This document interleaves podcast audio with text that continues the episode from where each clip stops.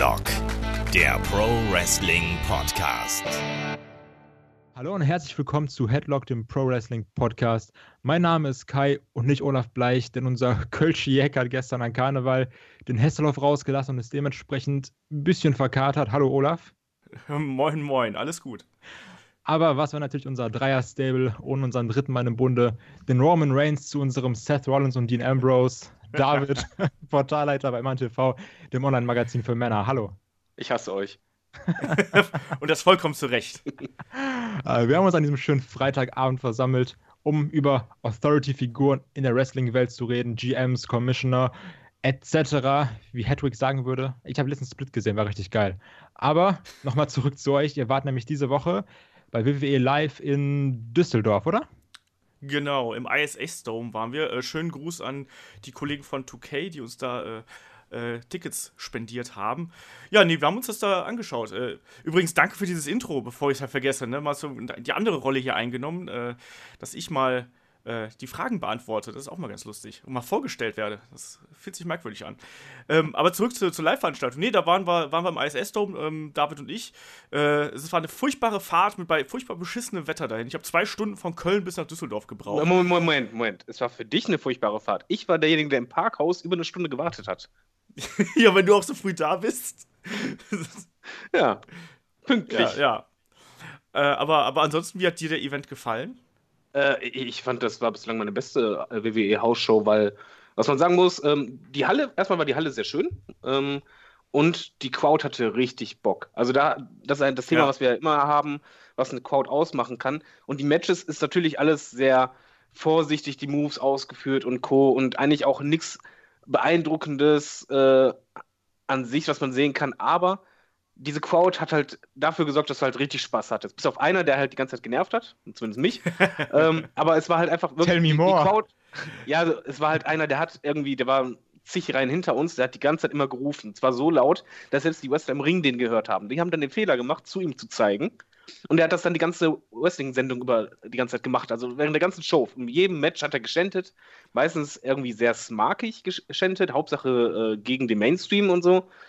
Äh, ja, das war ein bisschen nervig, aber die Crowd selber war halt wirklich sehr gut. Es, es war eigentlich in keinem Match äh, irgendwie mal, mal richtig leise, es wurden verschiedene Chants angestimmt und du hast einfach gemerkt, da waren Leute, die hatten Bock. Und dadurch, dass die Bock hatten, hat es dir super viel mehr Spaß gemacht, als, als halt sonst ich es meistens bei Hausschuss habe, wo es halt teilweise wirklich sehr ruhig sein kann und hier war es halt nicht so. Also das war eine, eine Crowd, äh, da hätte auch äh, eine War-Sendung viel besser ausgesehen, als wie wir es momentan im Fernsehen haben. Ja, die Leute sind wirklich da hingekommen, wollten Spaß haben. Und das hat man bei Hausshows echt nicht immer. Also ich war ja auch jetzt schon letztes Jahr war ich auf Hausshows. Da hast du dann auch wirklich mal so Veranstaltungen dabei, wo die Leute dann wirklich auf ihren Händen sitzen und gar nicht weder applaudieren noch rufen und noch sonst irgendwas. Aber die hatten wirklich, die hatten Lust auf WWE einfach da an dem, an dem Tag. Ähm, ist aber die Frage, wie, wie voll die Halle gewesen ist. Wollte ich, ich nämlich gerade fragen, weil ich war jetzt ja nicht dabei und ich wollte fragen, halt, wie, wie viele Leute waren da? Also, weil wenn ihr jetzt sagt, die Stimmung war relativ gut, also wie groß war die Crowd? Das ist halt schwierig zu sagen. Ich, ähm, ich, ich habe geschätzt so 3.000 bis 4.000, würde ich mal sagen. Also der Oberrang war komplett abgehängt. Ähm, Im Unterrang, wo wir saßen, ähm, da waren auch noch äh, jede Menge Plätze frei. Aber der Innenraum war voll. Das finde ich ja immer das Krasseste, weil die Innenraumkarten sind ja schweineteuer. Die kosten irgendwie, ich glaube, 160 Euro oder sowas. Also so um den Dreh. Und ähm, da war es da voll und da kam auch die Stimmung her tatsächlich. Und das hat man halt eben nicht immer. Ähm, damit kann ich auch vielleicht schon mal ganz äh, äh galant äh, zu äh, ein, einer ersten Frage überleiten, weil uns hat nämlich der, wer war denn das? Äh, ich glaube, der, der, ähm, der Tobias hat uns geschrieben, ähm, nee, der Quatsch, der, der René hat uns geschrieben, ähm, ob es eine gute Idee ist, dass WWE so kurzfristig nochmal mit dem Raw-Kader nach Oberhausen gekommen ist oder ob das ein Fehler ist. Ähm, Inwiefern kurzfristig? Ja, die, die letzte Tour ist ja gerade mal ein Dreivierteljahr her. Also es ist ja schon so, ähm, dass du dann nochmal dieselben Kader nochmal rüberschickst. Äh, und die Match-Ansetzungen teilweise auch ähnlich waren. Äh, ja, ähm, äh, ist halt die Frage, ob man sich zweimal dieselben Leute angucken will, wenn du genau weißt, dass du mehrere Roster hast. Ne? Und äh, deswegen fragt der, der René hier, äh, mal wieder an Deutschland-Tour der WWE, meint ihr, dass es ein Fehler ist, jetzt schon wieder hier auf Tour zu gehen?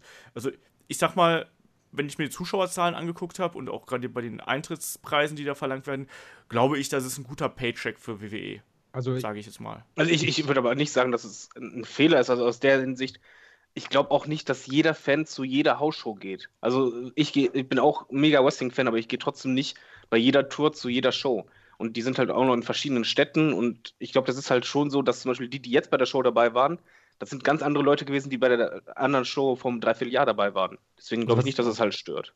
Was ich sagen muss, ist, was ich jetzt gemerkt habe, zum Beispiel, äh, hier, ich spiele dieses WWE Supercard und da habe ich halt auch so eine mhm. Gruppe. Und einer der Typen, der war nämlich gestern in Nürnberg und ähm, ich habe dann immer gesagt, er soll halt so Bilder schicken, weil der hatte einen relativ guten Platz, also äh, ziemlich an der, am Ende der Rampe. Und deswegen konnte ja. er halt gut sehen, wie Leute reinkamen und auch die Matches ziemlich gut sind. Habe ich gesagt, er soll mal ab und zu Bilder schicken. Und ich habe halt gemerkt, dass ich einfach, guck mal, wenn ich jetzt Raw oder SmackDown gucke, skippe ich auch teilweise irgendwie ein Sami Zayn-Match oder sowas, weil du halt einfach weißt, okay, das ist jetzt irgendwie nicht so besonders, weil das ist halt nur Raw oder SmackDown, da wird halt eh nichts passieren. Aber ich habe mhm. mich am Handy erwischt, wie ich, wie ich bei kompletten Scheißmatches, wo da irgendwie so ein Sin Cara reinkam, der übrigens mit Düsseldorf-Trikot reinkam bei euch, habe ich gesehen. Ja, ja. Also, dass ich, also, wenn ich da wäre, ich hätte halt Bock auf so ein, auch auf ein Sin Cara-Match, einfach nur, weil ich nicht zwingend da bin für die Wrestler, sondern auch einfach nur um dieses, dieses Erlebnis. Ich glaube, auch so ein ganz normales Jobber-Match macht einfach da viel mehr Bock, weil du da bist und so die, die, die Stimmung hast. Darf ich da jetzt eingrätschen? So, ja, genau. Ich wollte mich auch gerade auf, auf David äh, verweisen, dem ja, äh, glaube ich, ein Eight-Man-Tag-Team-Match am besten gefallen hat am Abend. Ja, also das war ausgerechnet ein Jobber-Match. Aber das war auch von der Crowd her, also die Jungs, die halt da waren, das war, war was ich, äh, Golden Tooth war dabei, äh, Sin Cara. Ähm, Stars, glaube ich, ne? Genau, Shining Stars. Curtis Axel als Babyface, das fand ich auch Curtis sehr Axel wurde gefeiert wie sonst was, aber das war halt, das war richtig cool. Also äh, komischerweise war das wirklich das unterhaltsamste Match für mich, weil erstmal die, die acht, die haben halt richtig Spaß gehabt. Das hast du denen auch angemerkt. Die haben halt äh, nicht nur gewestelt, sondern halt auch für Stimmung gesorgt, unterschiedlich. Es gab ein bisschen Comedy und Co. Und die Crowd ging richtig gut mit. Also in Excel, äh, Curtis Excel, der wurde so abgefeiert, das war super. Dann hat er einen auf Hulk Hogan gemacht und Co. Und die ganze Halle ständte dann nur Excelmania und, und, und sowas. Und das war halt wirklich ein richtig geiles, unterhaltsames Match. Das war jetzt halt natürlich nicht so, wo man sagt, oh, wie spannend, der Sieger war dir eigentlich total egal. Aber das war halt, ja, wie soll man sagen, einfach kurzweiliger Spaß. Du hast dich zurückgelehnt und du wurdest richtig gut unterhalten. Das meinte ich und halt. Die gute Nachricht für Kai ist eigentlich auch, dass äh, Titus O'Neill niemand auf den Mund geküsst hat. Alter, ich, ich, ich, ich würde nicht in der ersten Reihe sitzen, ne? Ich, ich, ich, hab, ich hab's dir doch gesagt, dass er daran denken wird. Ich hab's dir gesagt, als, er, als Titus rauskam, habe ich gesagt, hier, pass auf, Kai hat jetzt bestimmt wieder Schiss, dass irgendwie da irgendwelche Küsse verteilt. Und ich, ich würde 160 Euro bezahlen für eine Karte in der ersten Reihe, Titus kommt raus, ich würde nach hinten rennen. Ich, ich würde mich oben hinsetzen, wo abgehangen ist, ne? Also, puh. Ich glaube auch nicht, dass er dich küssen möchte. Du, ey, du weißt nicht, ne? Mein, mein äh, Tongue-Game ist strong. Frag Titus. Oh Gott, oh Gott. Also, also, nee, das war gar nicht so gemeint. Warte, das war gar nicht so gemeint. Oh wei, oh wei. ähm, aber generell, ich glaube, bei Hausshow ist, hat halt mehrere Aspekte, warum du hingehst. Du gehst halt hin, erstmal um die Big Names zu sehen, aber auch, selbst ein Undercarter ist halt irgendwie interessant für dich auch mal zu sehen, weil du die halt erstmals real siehst oftmals. Im Publikum siehst du ganz viele Kiddies, weißt du, und die sind total aus den Häuschen, hängen da so, oh, guck mal, Sinkara, der ist so cool und co. Und du als Smart denkst natürlich, ja, warum das denn? Aber das ist halt was anderes, ob die Leute da im Fernsehen siehst oder plötzlich die an dir vorbeigehen.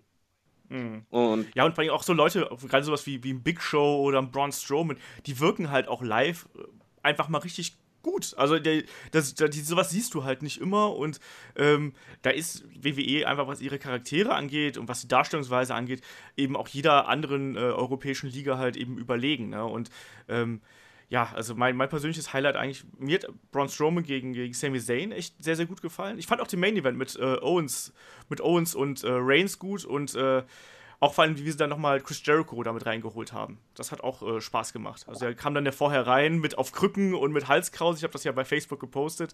Ähm, und hat dann da äh, auch die super mega Babyface-Promo gehalten. Ne? also mehr Babyface ging wirklich nicht. Also das war Sheep Pops, es war einfach nur Babyface-Schablone äh, F, aber das war halt eigentlich lustig eben, er hat ja auch die ganze Zeit gegrinst wie ein Honigkuchenpferd dabei und so. Also, ähm, das war schon ganz witzig. Und offensichtlich ist jetzt die List of Jericho ja auch nichts mehr Negatives, wo du drauf kommst, weil du ein Stupid Idiot bist, sondern die List of Jericho ist anscheinend jetzt sowas wie ich weiß es nicht, die, äh, die Gästeliste für den coolsten Club der Stadt oder sowas, weil Düsseldorf wurde dann auch gefragt, ob, äh, ob Düsseldorf auf die ähm, List of Jericho will und ich stelle mir das jetzt wie so eine VIP-Liste vor auf einmal. Wobei Alter, ihr seid auf der fucking List of Jericho, wie geil ist das bitte? Nee, das leider nicht, weil dann kam der Eingriff von Kevin Owens, aber ähm, generell muss man ah. echt sagen, also, wie Olaf sagt, es gibt halt echt auch Wrestler, die sind total imposant. Big Show fand ich halt ein bisschen wie soll man sagen, bisschen schade. Ich habe den erstmals live gesehen. Der kam zum Ring, ein Schlag und ging wieder raus sofort. Genau. Bordell ist abgefertigt. Also das, war, das war richtig schnell Geld verdienen. Ähm, aber Strowman ist wirklich ohne Scheiß, den fand ich richtig imposant. Das, das ist ein Tier. Wenn du den live siehst, im Fernsehen kommt der schon heftig rüber. Aber live die Statur, da, puh, also dem möchtest du nicht nachts begegnen. Oder nur auf deiner Seite auf jeden Fall. Ja, wenn er auf meiner Seite ist, dann möchte ich jedem anderen begegnen. Kein Problem. das war echt richtig beeindruckend dann gegen nee, aber Wrestler denkst du so, ach, habe ich mir irgendwie größer vorgestellt oder so. Also, das, das, hat, das hast du bei Rusev ja gesagt, dass ja. Rusev irgendwie im, im, Fernsehen breiter wirkt. Also Rusev fand ich total irgendwie, also jetzt nicht, dass er schmächtig wirkt oder so, aber du, du, du achtest ja weniger auf die Größenverhältnisse, wenn du im Fernsehen guckst und der mhm. ist halt wirklich nicht sehr groß. Wobei man sagen muss, Lana sieht aber real besser aus als äh, im Fernsehen. ich fand, ich fand äh, hier Jinder Mahal vom, vom Körperbau her extrem krass. Also das war Was? Der war übel, ey. Das war Muskelmaschine. Das geht gar nicht. Ja, unfassbar. Ich habe, wenn das im Fernsehen ist man da ja wahrscheinlich auch einfach schon so abgestumpft, aber wenn du live siehst, denkst du so, alter Schwede, ey. Also kein, kein Gramm Fett am Körper, unglaublich definiert. Also echt nicht, nicht verkehrt. Ich ja. habe gerade mega Bock. Ne, ich, ich will, nächstes Mal komme ich auf jeden Fall mit. Ist mega. Nächstes Mal komme ich mit. Also, nächstes Mal kaufe ich mir eine Karte. Ich sag's euch. Das, ich habe so Bock da drauf, ne? Das war auch lustig. Einfach mal das ja, zu erleben. Verpasst, dass Seamus getanzt hat. Äh, ja, ist, also er hat eigentlich einen Hüftschwung gemacht. Der war zwar nicht jugendfrei, aber er sah lustig aus. Das stimmt, das ah. hatte mir der, äh, ich glaube, der Stefan noch auf, ähm, auf Facebook, hat, mir noch ein, hat er noch ein kurzes Video gepostet unter den Entrance, den ich da äh, bei Facebook geteilt habe. Was ein bisschen doof war im Übrigen als Anmerkung, ähm, die Show fing extrem spät an. Wie lange äh, ging das, das eigentlich? Muss ja, mein, gleich noch, also muss also gleich mal sagen. war eigentlich geplant Einlass 17.30 Uhr und Start 19 Uhr. Und ich hing die ganze Zeit halt im Parkhaus, weil ich habe auf Olaf gewartet, weil Olaf sich halt dachte, ich fahre mal so spät los, dass ich voll in den Stau reinfahre. Ähm, weil das kann. Ja, und ich stand halt da und ich konnte halt die Halle sehen, weil das Parkhaus direkt daneben ist. Und ich sah halt nur, wie diese Menschenmenge um die komplette Halle rumging. Und diese Schlange wurde immer länger. Da kam es irgendwie jetzt zu einer zweiten Schlange. Und Olaf so, ja, scheiße, wird immer später, wird immer später. Und ich schrieb den irgendwann kurz vor, vor äh, 19 Uhr so für ja, die sind immer noch nicht offen, die Türen. Weil die standen immer noch. Das heißt, ich fing die Show anderthalb Stunden später an. Also beziehungsweise der Einlass. Dadurch waren die Leute auch viel später drin. Um 19.30 Uhr ging es dann los. Somit fehlte eigentlich eine halbe Stunde und das hast du auch gemerkt, weil um Punkt 22 Uhr war Ende. Und äh, zwischendrin gibt es halt eine ganz kurze Pause. Zehn Minuten ungefähr? Genau, aber diese 30 Minuten, ja, die wurden anscheinend von den Matchzeiten weggenommen, weil die Matches waren wirklich extrem kurz. Also das war eigentlich so zack, zack, zack, zack, zack, alles ganz schnell hintereinander rausgedonnert. Du hast auch keine Spielereien dazwischen. Die machen ja auch manchmal so kleine, ähm, kleine Späße mit den, mit, den, mit den Zuschauern oder sonst irgendwas, weißt du, verschenken irgendwelche T-Shirts oder sonst was. Da fehlte halt schon was. Genauso auch wie bei den, selbst bei den etwas längeren Matches, mal in Anführungsstrichen, weil kein Kampf war wirklich lang, ähm, war es ja auch so, zum Beispiel bei den Tag-Team-Matches, da gab es keine zweite Hot-Tag-Phase. Es gab meistens eine, einen Hot-Tag und dann, äh, ja, wurde aufgeräumt, da war der Kampf meistens auch vorbei. Also, ja. das fand ich halt auch ein bisschen schade. Die Show war insgesamt echt spaßig und, hat, und war echt lustig, aber äh, sie hat sich halt so ein bisschen, bisschen hektisch und gerusht angefühlt, wie man so schön sagt. Ist halt die Frage, wenn du jetzt zum Beispiel äh, Innenraum irgendwie 180 Euro pro Person ausgibst, am besten mit Kind, äh, Frau da bist, also dreimal, und dann hast du halt eine Show, die halt wirklich deutlich kürzer ist als erwartet. Huh. Ja. Das dann, also ich, ich fand es halt sehr unterhaltsam. Ich würde aber halt nicht, muss ich ehrlich sagen, so viel Geld ausgeben. Man kann das genauso gut in der Wrestling-Show als Tipp, meine persönliche Meinung, man kann sich immer Oberrangkarten holen. Man sieht mehr als genug. Meistens ist so viel Platz, dass man dann später noch unten kann. Aber es, es, reicht vollkommen. Es ist besser, als im Innenraum ganz hinten zu sitzen, wo du echt nichts sehen kannst, weil die Leute teilweise auf den Stühlen stehen. Ja, wir haben jetzt ja, obwohl wir im Unterrang saßen, wir saßen in erste Reihe Unterrang, hatten eigentlich optimale, optimalen Blick zum Ring und trotzdem gab es dann Leute, die sich dann in der letzten Reihe im Innenraum auf den Stuhl gestellt haben, sodass ich zum Beispiel Seamus Hüftschwung gar nicht sehen konnte. Direkt runterschoppen. Ja, das ging ja nicht. Das, das, war ja zu, das ging ja nicht. Der, zu 10 Meter genau, Abstand. Genau, dazwischen stand Security. Ja, ist, genau, irgendwas werfen, Hauptsache was werfen. Ja. Nee. Ja, nee, aber ansonsten, das, das kann man machen, aber ich finde halt die Eintrittspreise sind Das einfach, wollte ich halt ähm, schon mal sagen, ich, ich wollte schon wirklich so, so oft gehen, weil, ganz ehrlich, ist halt auch äh, eine Liebe, ne? Aber also der, der Preis ist halt schon echt krass, wenn du jetzt überlegst. Also klar, die müssen halt noch den Ring aufbauen und alles. Aber so 180 ah, Euro halt für eine popelige Hausshow, wo du, wo du halt weißt, du kriegst eigentlich, also du kriegst ja eigentlich nichts geboten, was jetzt außergewöhnlich ist, sage ich jetzt mal. Also du weißt, okay, da wird halt nie ein Titelwechsel stattfinden, außer jetzt vor 20 Jahren, ne? Klar werden auch Finn Balor und äh, Samoa Joe, aber halt vom Prinzip her weißt du, da wird kein Titelwechsel stattfinden. Da ist halt nur ein bisschen äh, so irgendwelche zufälligen, lustigen Sachen, die halt mal passieren aber eigentlich ist es ja nichts Besonderes, sondern du gehst da halt nur hin, um die mal zu sehen, um halt das Feeling zu haben. Und dafür 180 Euro ist schon teilweise sehr, sehr viel Geld, finde ich. Ja, du musst auch noch beachten, die Wrestling-Matches sind halt so, es gab zum Beispiel, äh, das letzte Match, Match war halt No Holds Bars und da wurde halt ein Stuhl genommen, die Share-Shots waren halt so, dass es eher ein Streicheln war. Also alle Moves sind halt natürlich, weil es eine Hausshow ist, sehr, sehr vorsichtig und ohne, ohne Impact und Co. Außer Strowman, der hat das gut gemacht. Ähm, ja, Strowman und Zane halt. Genau, also da darfst du halt auch nichts erwarten. Du gehst halt wirklich nicht hin, um geiles Wrestling zu sehen, sondern halt einfach wirklich, wie du halt sagst, die Leute zu sehen, um das Feeling zu haben. Und die WWE, man, man muss ja auch noch sagen, nicht nur die Eintrittspreise sind meiner Meinung nach halt ein bisschen zu hoch, sondern halt auch, dann hast du noch Merchandise-Stand. Das, wollte, das wollte ich noch sagen. Ähm, ich habe nämlich extra eingefragt aus, dieser, aus der Supercard-Gruppe, wie teuer sind die T-Shirts? Weil ich dachte mir, ey, die T-Shirts kosten doch da bestimmt im Shop irgendwie teilweise 20 oder sowas, dann kosten die doch da 15 oder wenn nicht sogar 10 irgendwelche billigen Shirts. Nee, kosten noch mehr.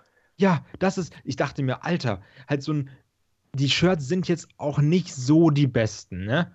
Und dafür, also ich habe gehört, 30 Euro sollen die kosten. Genau. 30 Euro. Ja, 30 genau. Euro. Und, und, und dann musst du dir noch vorstellen, das dann ist, ist es auch noch von, vom Timing her auch noch so doof gewesen. Also ich bin halt ein Rauchen gegangen in der äh, Halbzeitpause da quasi.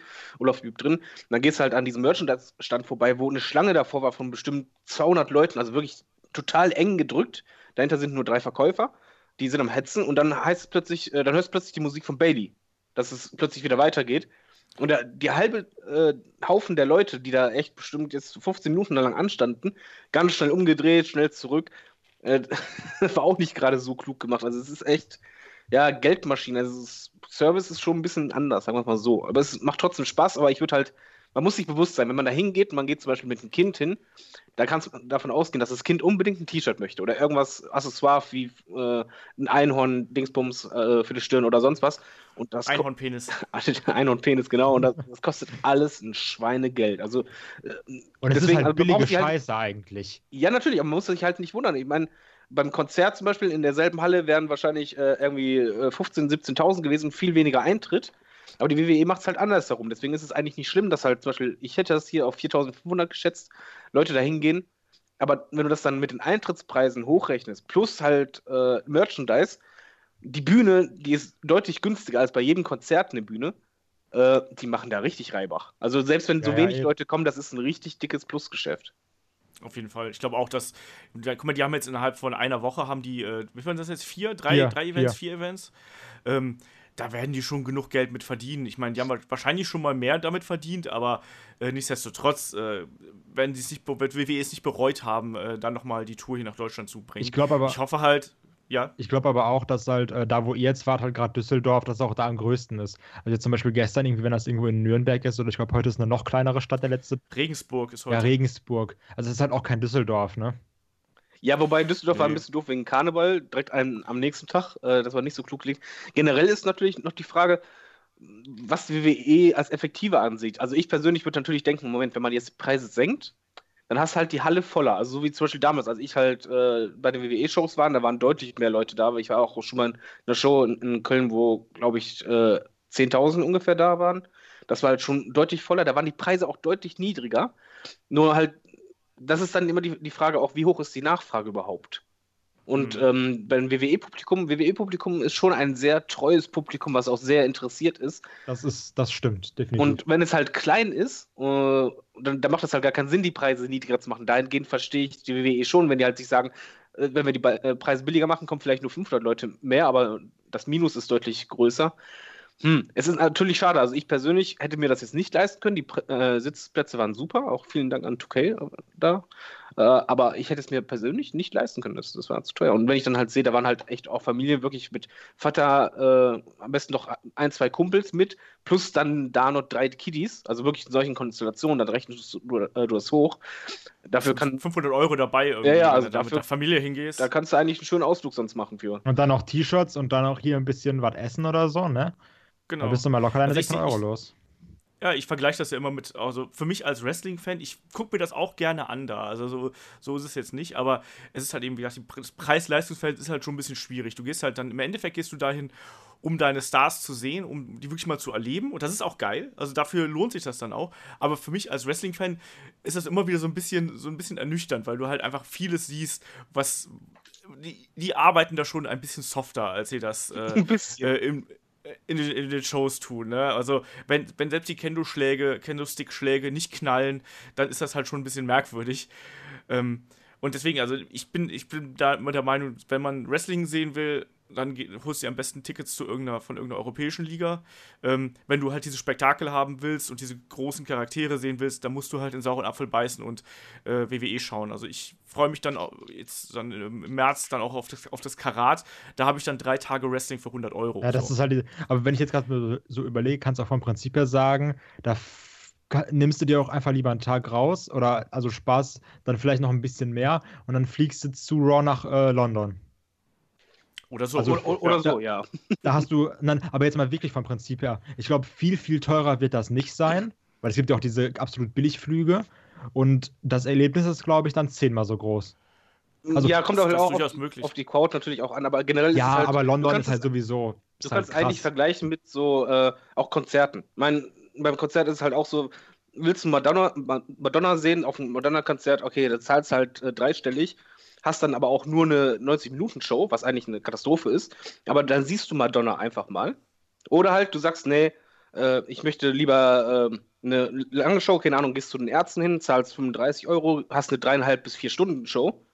Das ist halt immer die Frage, was du möchtest oder warum. Also die Intention, wie halt Olaf schon sagt, wenn du Wrestling sehen willst, also wegen der Wrestling-Matches, dann gehst du auf jeden Fall zu WXW und Co. Wenn du halt einfach diese Star Power einmal sehen möchtest, so äh, dieses Gefühl, ach, jetzt habe ich sie einmal live gesehen, dann gehst du zu WWE. Ja. Ja, das ist ja auch einfach ein Erlebnis. Das kann man halt einfach nicht anders sagen. Ich habe selbst, ich, meine, ich war jetzt echt schon auf vielen Wrestling-Veranstaltungen in meinem Leben. Ich nicht. Ähm, a- aber, ähm, aber das ist halt wirklich so, auch als, auf der, als ich dann äh, immer näher zum ISS-Turm gekommen bin, habe ich halt gemerkt, so, boah, du hast gerade richtig Bock auf Wrestling. Auch wenn es nur, nur in Anführungsstrichen eine Hausshow von WWE ist, aber ich habe da gerade richtig Bock drauf. Und dann war dieses Kribbeln wieder da. Und allein auch um das dann zu erleben, ist das halt dann eben schon echt nett. Das habe ich ja sogar über, ähm, über, über die Bilder gemerkt, die ich halt gesehen habe. So. Ja, ja, eben. Obwohl es halt eine Hausshow ist. da kommt dann halt der, der, der Fanboy dann irgendwie dann auch wieder durch und das ist ja auch schön. Ja, also es ist ja auch schön, dass du da nicht nur hingehst und sagst so, ja, äh, ist halt eine blöde Hausshow, ne? Und ähm, da gehst du einfach hin, hast deinen Spaß und äh, gut ist, ne? Also ich fand's, ich fand's schön, mir hat Spaß gemacht und äh, Ja, aber hier nochmal mal das. Lob an die Crowd, ohne Scheiß. Also die, die Crowd war. die, die hat viel dazu beigetragen. Also das, Absolut. ja, vor allen Dingen, die sind halt aus dem Grund, wa- warum wir auch hingegangen sind, halt hingegangen. Die, die hatten einfach Bock. Und das ist so wichtig. Und da, da ist auch immer ein bisschen ein Daumendrücken angesagt, weil du weißt halt nie, wie die Crowd vorher ist. Wenn ein Kollege von mir war halt in München, der hat halt gesagt, da hast du nichts gehört, das war Totenstille. Ich habe aber mal gehört, dass München eine der größten Scheißstädte sein soll für alles Mögliche. Also ja, das ist normal, das ist auch bei Das ist ganz, Konzerten. ganz häufig, egal ob Konzerte oder was auch immer in München ist, dass München richtig, richtig schlechte Crowds haben soll. Ja, ja. ja, ich glaube, die sind halt generell ein bisschen zurückhaltend. Wollte ich gerade sagen, also ich glaube, am, am besten dürfte bei Wrestling eigentlich fast immer der Pot sein, oder? Ja, der Pott ist auch sowieso am Hamburg. Hamburg, Hamburg, Oder ist Hamburg. sehr, Hamburg ist sehr populär, Also was WXW gerade was die ist WXW krass, immer ist. ne? Ja, genau. Ja, ja, genau. Aber ich würde halt nicht Richtung Süden gehen, sagen wir mal so rum. Ja. Es ist wie im Ja. Fußball, bei Bayern München ist auch weniger los als bei. Äh, Schalke, weil Schalke einfach mega geil ist zum Beispiel. Schalke Oh ist eine. Mannschaft. Oh mein Gott. Jetzt direkt, direkt fünf Abonnenten verloren hier. Und, direkt Und mich 12 auch noch. Ich gehe jetzt offline. Direkt fliegen Steine. Kritisch. Ja, aber sowas von. Ah. Äh, ja, Kai, wollen wir mal zu der äh, nächsten Rubrik überleiten, wenn wir jetzt hier schon lang und breit über Du, unser Live-Erlebnis du hast, hast du nicht gesagt, unser, unser guter Freund Tobias hat uns noch eine Frage geschickt.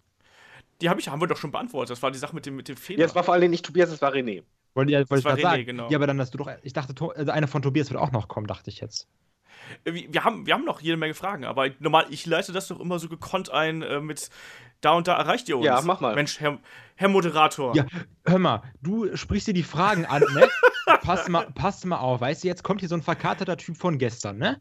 Hör mal, fängt schon mit Fragen an, sagt Tobias René, Tobias René, René, Tobias, Tobias René. Und jetzt muss ich mir noch anhören. So, pass auf. Aber Moment, jetzt müssen wir erst mal kurz. Nein, nein, nein, nein, jetzt müssen wir kurz Fragen reingrätschen. Fragen at headlock.de. Da schreibt ihr alle Fragen hin. Tobias schreibt wieder einen Roman. Geiler Typ. Schreibt mehr als 50 Shades of Grey.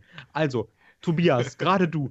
Geiler Typ. Und alle anderen schreiben auch Ja, Moment, aber Fragen. es gibt, es gibt auch noch. Twitter, es gibt noch Facebook und es gibt noch die Webseite selber. Und generell muss man Genau. auch mal anmerken, dass Olaf gestern wirklich gesoffen hat. Und der Ja, also- Sack hat, sich, hat sich zugrunde gesoffen. Und Also kein um, wie viel, Scheiß, komplett. Was, was, was wollt ihr um denn? wie viel Uhr warst du zu Hause? Um zwei. Ja, und das werktags, Jungs. Ne? Mach das mal. Ja. Machen, genau. Nee, äh, gibt's keine geile Geschichte irgendwie, dass du irgendwie einen kaputtgeschlagen hast und dann hast du irgendwie dem diesen Braun Strowman Slam gegeben oder so? Nee, es war eigentlich, es war eigentlich ein relativ friedliches äh, äh, Karnevalsfest mit Freunden. Also war jetzt nichts nichts Gravierendes Wart ihr denn passiert. dra- Keine also wart ihr draußen oder äh, zu Hause? äh, wir haben, wir machen es traditionell immer so, dass wir äh, vorher gemeinsam alle frühstücken.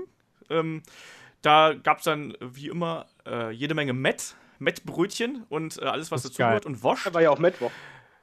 Gen nee, es war Wollte ich Donnerstag. gerade sagen, es war Donnerstag. Nee, und danach wollten wir, wollten wir äh, in die Südstadt gehen in Köln und ähm, da wollten wir zunächst in die Lotta gehen, was halt eigentlich so ein ganz cooler, ja, so ein Bar, Kneipe, äh, Club ist, wo, wo so ein bisschen rockiger angehaucht, so ein bisschen alternativer. Das Problem war, da standen wir eine Stunde vor uns, hat sich nichts bewegt. So gar nichts. Wir standen die Stunde lang fast an derselben Stelle. Fast wie bei der Hausshow, Ähm. wa? Oh, Entschuldigung. Ja, so, so ungefähr. ähm, und ja, dann sind wir hinterher in eine, eine andere Kneipe gegangen und äh, haben da dann gefeiert. Das war dann ein bisschen uriger, da waren wir die letzten Jahre auch, aber es war eigentlich auch immer ganz nett. So, aber da ist kurz äh, zwei Sachen. Erstmal die Frage, als was bist du gegangen? Damit das äh, als wir, wir, hatten das, wir hatten ja das Motto David Hasselhoff. Ähm, und äh, wir hatten also zwei, zwei Mädels von uns haben sich als David Hasselhoff verkleidet ähm, und ich bin als, äh, als Sharknado-Typ gegangen. Ich hatte eine David Hasselhoff-Maske auf und äh, hatte eine, äh, ja, ein, ein Hai-Kostüm, wo, es- wo es so aussieht, als würde der Hai dich fressen, so von unten hoch. So, und, Und ich jetzt finde, merken das alle- darf nicht, Moment, Moment. Ja, Das, du erst, zuerst. Ich finde, das darf nicht sein. Und in diesem Sinne rufe ich jetzt mal alle Zuhörer auf. Ihr schreibt bitte bei, Was den, ihr schreibt bitte bei den Kommentaren hin, als was sich Olaf, und zwar als welchen Wrestler, sich Olaf im nächsten Jahr verkleiden soll. Das Ja, wird, ja, das wird er dann auch machen. Und wir posten Ja. das dann auch entsprechend bei uns. Also bitte Vorschläge raushauen. Es ist erlaubt. Er wird sich wirklich authentisch anziehen, ankleiden, verkleiden, wie auch immer, das verspreche ich. Genau. Also, Und vor allem, ich weiß aber, da- dass die, die Leute, mit denen ich immer feiern gehe, dass die teilweise auch diesen Podcast hören. Ich hoffe, die haben bis hier durchgehalten. Ähm, sein, dann wisst ihr, Twins. Äh, unser, unser, unser Gruppenthema, unser Gruppenthema nächste Woche ist, äh, nächstes Jahr ist äh, Wrestling dann offiziell. das ist Ja, geil. also, siehst du, unsere User helfen dir jetzt einfach. Auch Also Vorschläge Ja, kommen unter den Facebook-Beitrag, ja, ne? Würde ich sagen. Oder äh, auch an überall dahin, wo sie es, wo sie es hinhaben wollen. Mail und wir sammeln die. Und falls sehr viele kommen, machen wir ein Voting auf die Facebook-Seite. Auf jeden Fall, wir sorgen Ja! dafür, nächstes Jahr Niki Bella, ich hab Bock. votet alle für Niki Bella, oder muss das wirklich machen. Ist mir das auch Ich dachte, ich, dachte, ich gehe als Hornswoggle oder so. Nein. Naja, wirklich Jax. auch. Das ist mir jetzt egal. Es ist auch egal, welches Wetter es ist. Olaf wird so gehen, das versprechen wir euch. Und wenn wir ihn dahin prügeln. Wirklich. Dann kommt ihr erstmal nach Ja, Köln. das schaffen. Das ist voll nicht weit von Wuppertal und Essen. das ist richtig. Das ist nicht wirklich eine Drohung. ja, wirklich. so. So, So, ja, Fragen. Es kamen Fragen. viele Fragen rein, ne? aber Olaf hat die Es- gesammelt. Genau, wir haben ja auch unter anderem, habe ich ja total intelligent letzte Woche den äh, Hashtag AskHeadlock äh, bei Twitter gestartet und habe natürlich dann letzte Woche total verpeilt, dann drauf zu gucken bevor der Sendung. Ähm, sorry an Dominik, äh, ich hab's verpeilt, aber jetzt haben wir deine Fragen hier mit dabei. Und zwar die Frage von letzter Woche war, ähm, Lucha Underground goes Netflix. Äh, stei- steigert diese Kooperation euer Interesse an dem Produkt? Äh, von wegen bequeme und legale Abrufbarkeit und ist vielleicht auch dieser Schritt, dass äh, Lucha Underground bei Netflix äh, erscheint, auch für WWE irgendwie ein Anreiz, eine Motivation, ähm, dann doch mal schneller die Weeklies in die, äh, ja, ins Network zu bringen. Nein. Ja, also, nein, ja, das Problem ist, Lucha Underground läuft ja in, äh, läuft in, ähm, äh, genau, nee, lä- läuft in Deutschland ja äh, nicht bei Netflix, das läuft jetzt nur in den USA bei Netflix, sondern äh, hier in Deutschland läuft es, glaube ich, bei Sky. Aber, oder bei warte. Deutsch, ja, Was soll, kam jetzt nicht irgendwie so ein äh, Gesetzentwurf oder so ein Kram raus oder irgendwie, also irgendwas wurde ja diskutiert, dass Netflix nicht unterschiedliche ähm, Sachen in unterschiedlichen Ländern anbieten soll, sondern dass es einheitlich gemacht werden soll. Ah, du willst Das das ist- ganzen Film auf Französisch und so weiter, meinst du? Nein, aber dass es jetzt nicht äh, Sachen gibt, die man nur in Amerika abrufen kann, das habe ich letztens bei Genau. äh, Spiegel gelesen. Ja, ich ist auch Aber Spiegel. Er kann lesen. Wahnsinn, er kann lesen. Nee, deswegen, also, Ähm, hatte ich mal gehört. Hätte ich nichts gegen. Also ich finde es halt immer sehr lustig, wenn ich halt da unterwegs bin. Du hast halt da wirklich eine andere Bibliothek Ja, quasi eben, und ein anderes. Angebot von, von Land zu Land. Ähm, also für mich hat das unter anderem den Vorteil gehabt, dass ich die äh, The Walking Dead schon früher gucken konnte, weil ich da halt irgendwie ähm, in, in äh, Kanada war, eine Zeit lang. Still waiting for ähm, Staffel 7. Ja, ja. Die, da musst du jetzt ja wahrscheinlich wieder bis Ende des Jahres warten, bis das hier in Deutschland rauskommt. Ja. Aber kommen wir jetzt Ähm, wieder zurück zu Lucha an. Genau, ich, ich, ich wollte auch gerade sagen, also lass mal wieder zurück zu Lucha Underground. Ähm, ich fände es geil, wenn Lucha Underground bei Netflix laufen würde. Einfach, äh, ich habe Netflix, ich würde es mir super gern anschauen und man muss sich dann, ja, das wäre halt der legale, einfache Weg, um es mal so zu sagen. Ne? Und ähm, Sky ist mir ehrlich gesagt zu teuer, sage ich dir ganz ehrlich. Ich weiß nicht, wie es im Monat kostet, ich glaube, es sind 30 Ich Euro. bin oder Sky-Kunde, ich 25. zahle meine 60 Euro, ich bin so ein Idiot. Hä, was? das- das du kannst doch halt- kündigen und dann immer neu machen. Ja, ich habe ja jetzt schon gekündigt, aber die, die Säcke melden sich nicht. Falls ein Sky-Mitarbeiter zuhört, meldet euch endlich. Meine Kündigung ist nicht bald abgelaufen. Ja, aber ähm, das ist mir einfach zu teuer. Ich habe Amazon und Netflix. Ähm, ich bin jetzt kein Fußballfan, der sich das anschaut, der sich da jede Woche die Bundesliga anschaut. Insofern, ja, ne, ähm, gibt es da bei mir relativ wenig Anreiz, äh, Sky zu abonnieren. Äh, Netflix fände ich super cool. Aber jetzt mal ganz, also jetzt mal komplett ehrlich gesprochen, als ob jemand, der jetzt Bock auf Lucha Underground hätte, das nicht jetzt eh schon gucken würde, egal wo.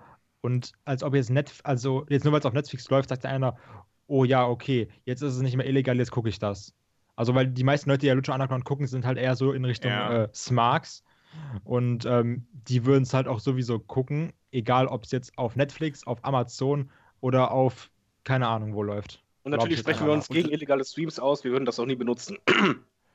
Genau. Ähm, aber ansonsten, glaubt ihr, dass WWE da ein Auge drauf hat und dass das ein, eine Motivation sein könnte, da irgendwie seine Weeklies schneller reinzustellen? das haben ist halt- keinen Grund. Darüber haben wir ja schon tausendmal geredet, aber die haben ja halt ihre, ihre dummen Fernsehdeals, was halt komplett kontraproduktiv für alle Networks, Network-Subscriber ist, besonders jetzt in Deutschland. Ja, das Schlimme ist halt wirklich, Ja. dass dieser amerikanische TV-Deal äh, die ganze Welt beeinflusst bei denen. Ja. Dass es halt nicht Mhm. nur so ist. Eigentlich hätt, könnten die auch so machen, ah, okay, wir haben den amerikanischen Deal, weil die ausländischen TV-Quoten, die sind ja so gering, die jucken die ja nicht. Da hätten sie auch genauso gut sagen können, okay, für alle anderen machen wir das. Das wäre aber wieder nicht äh, gleichberechtigt, also geht das nicht. Und stattdessen haben wir dann jetzt bei Pro7 Max und Co. äh, die Sachen bei uns. Und ich glaube auch, solange das zum Beispiel bei Pro7 Max läuft, dürften die das selbst bei uns gar nicht anmelden oder anbieten. Möglich. Das ist auch das Ähm, Problem, wirklich. weil ich denke, vom Prinzip her lohnt sich das Network eigentlich gar nicht. Ich nutze das nämlich eigentlich immer nur einmal im Monat. Und zwar für, fürs Pay-Per-view. Da bist du aber Ja, mit du musst halt einer der Einzige. äh, Also ich finde die Datenbank, ja. die ist schon echt. Ja, Für die natürlich. Kohle auch, auch jedem, den ich das zeige, jetzt ohne Scheiß. Also, äh, man kann ja bei WWE viel sagen. Bei Hausshow ziehen sie ein, das Geld echt aus den Taschen und ähm, machen den Todgeweihten irgendwie pleite. Das ist gar kein Problem.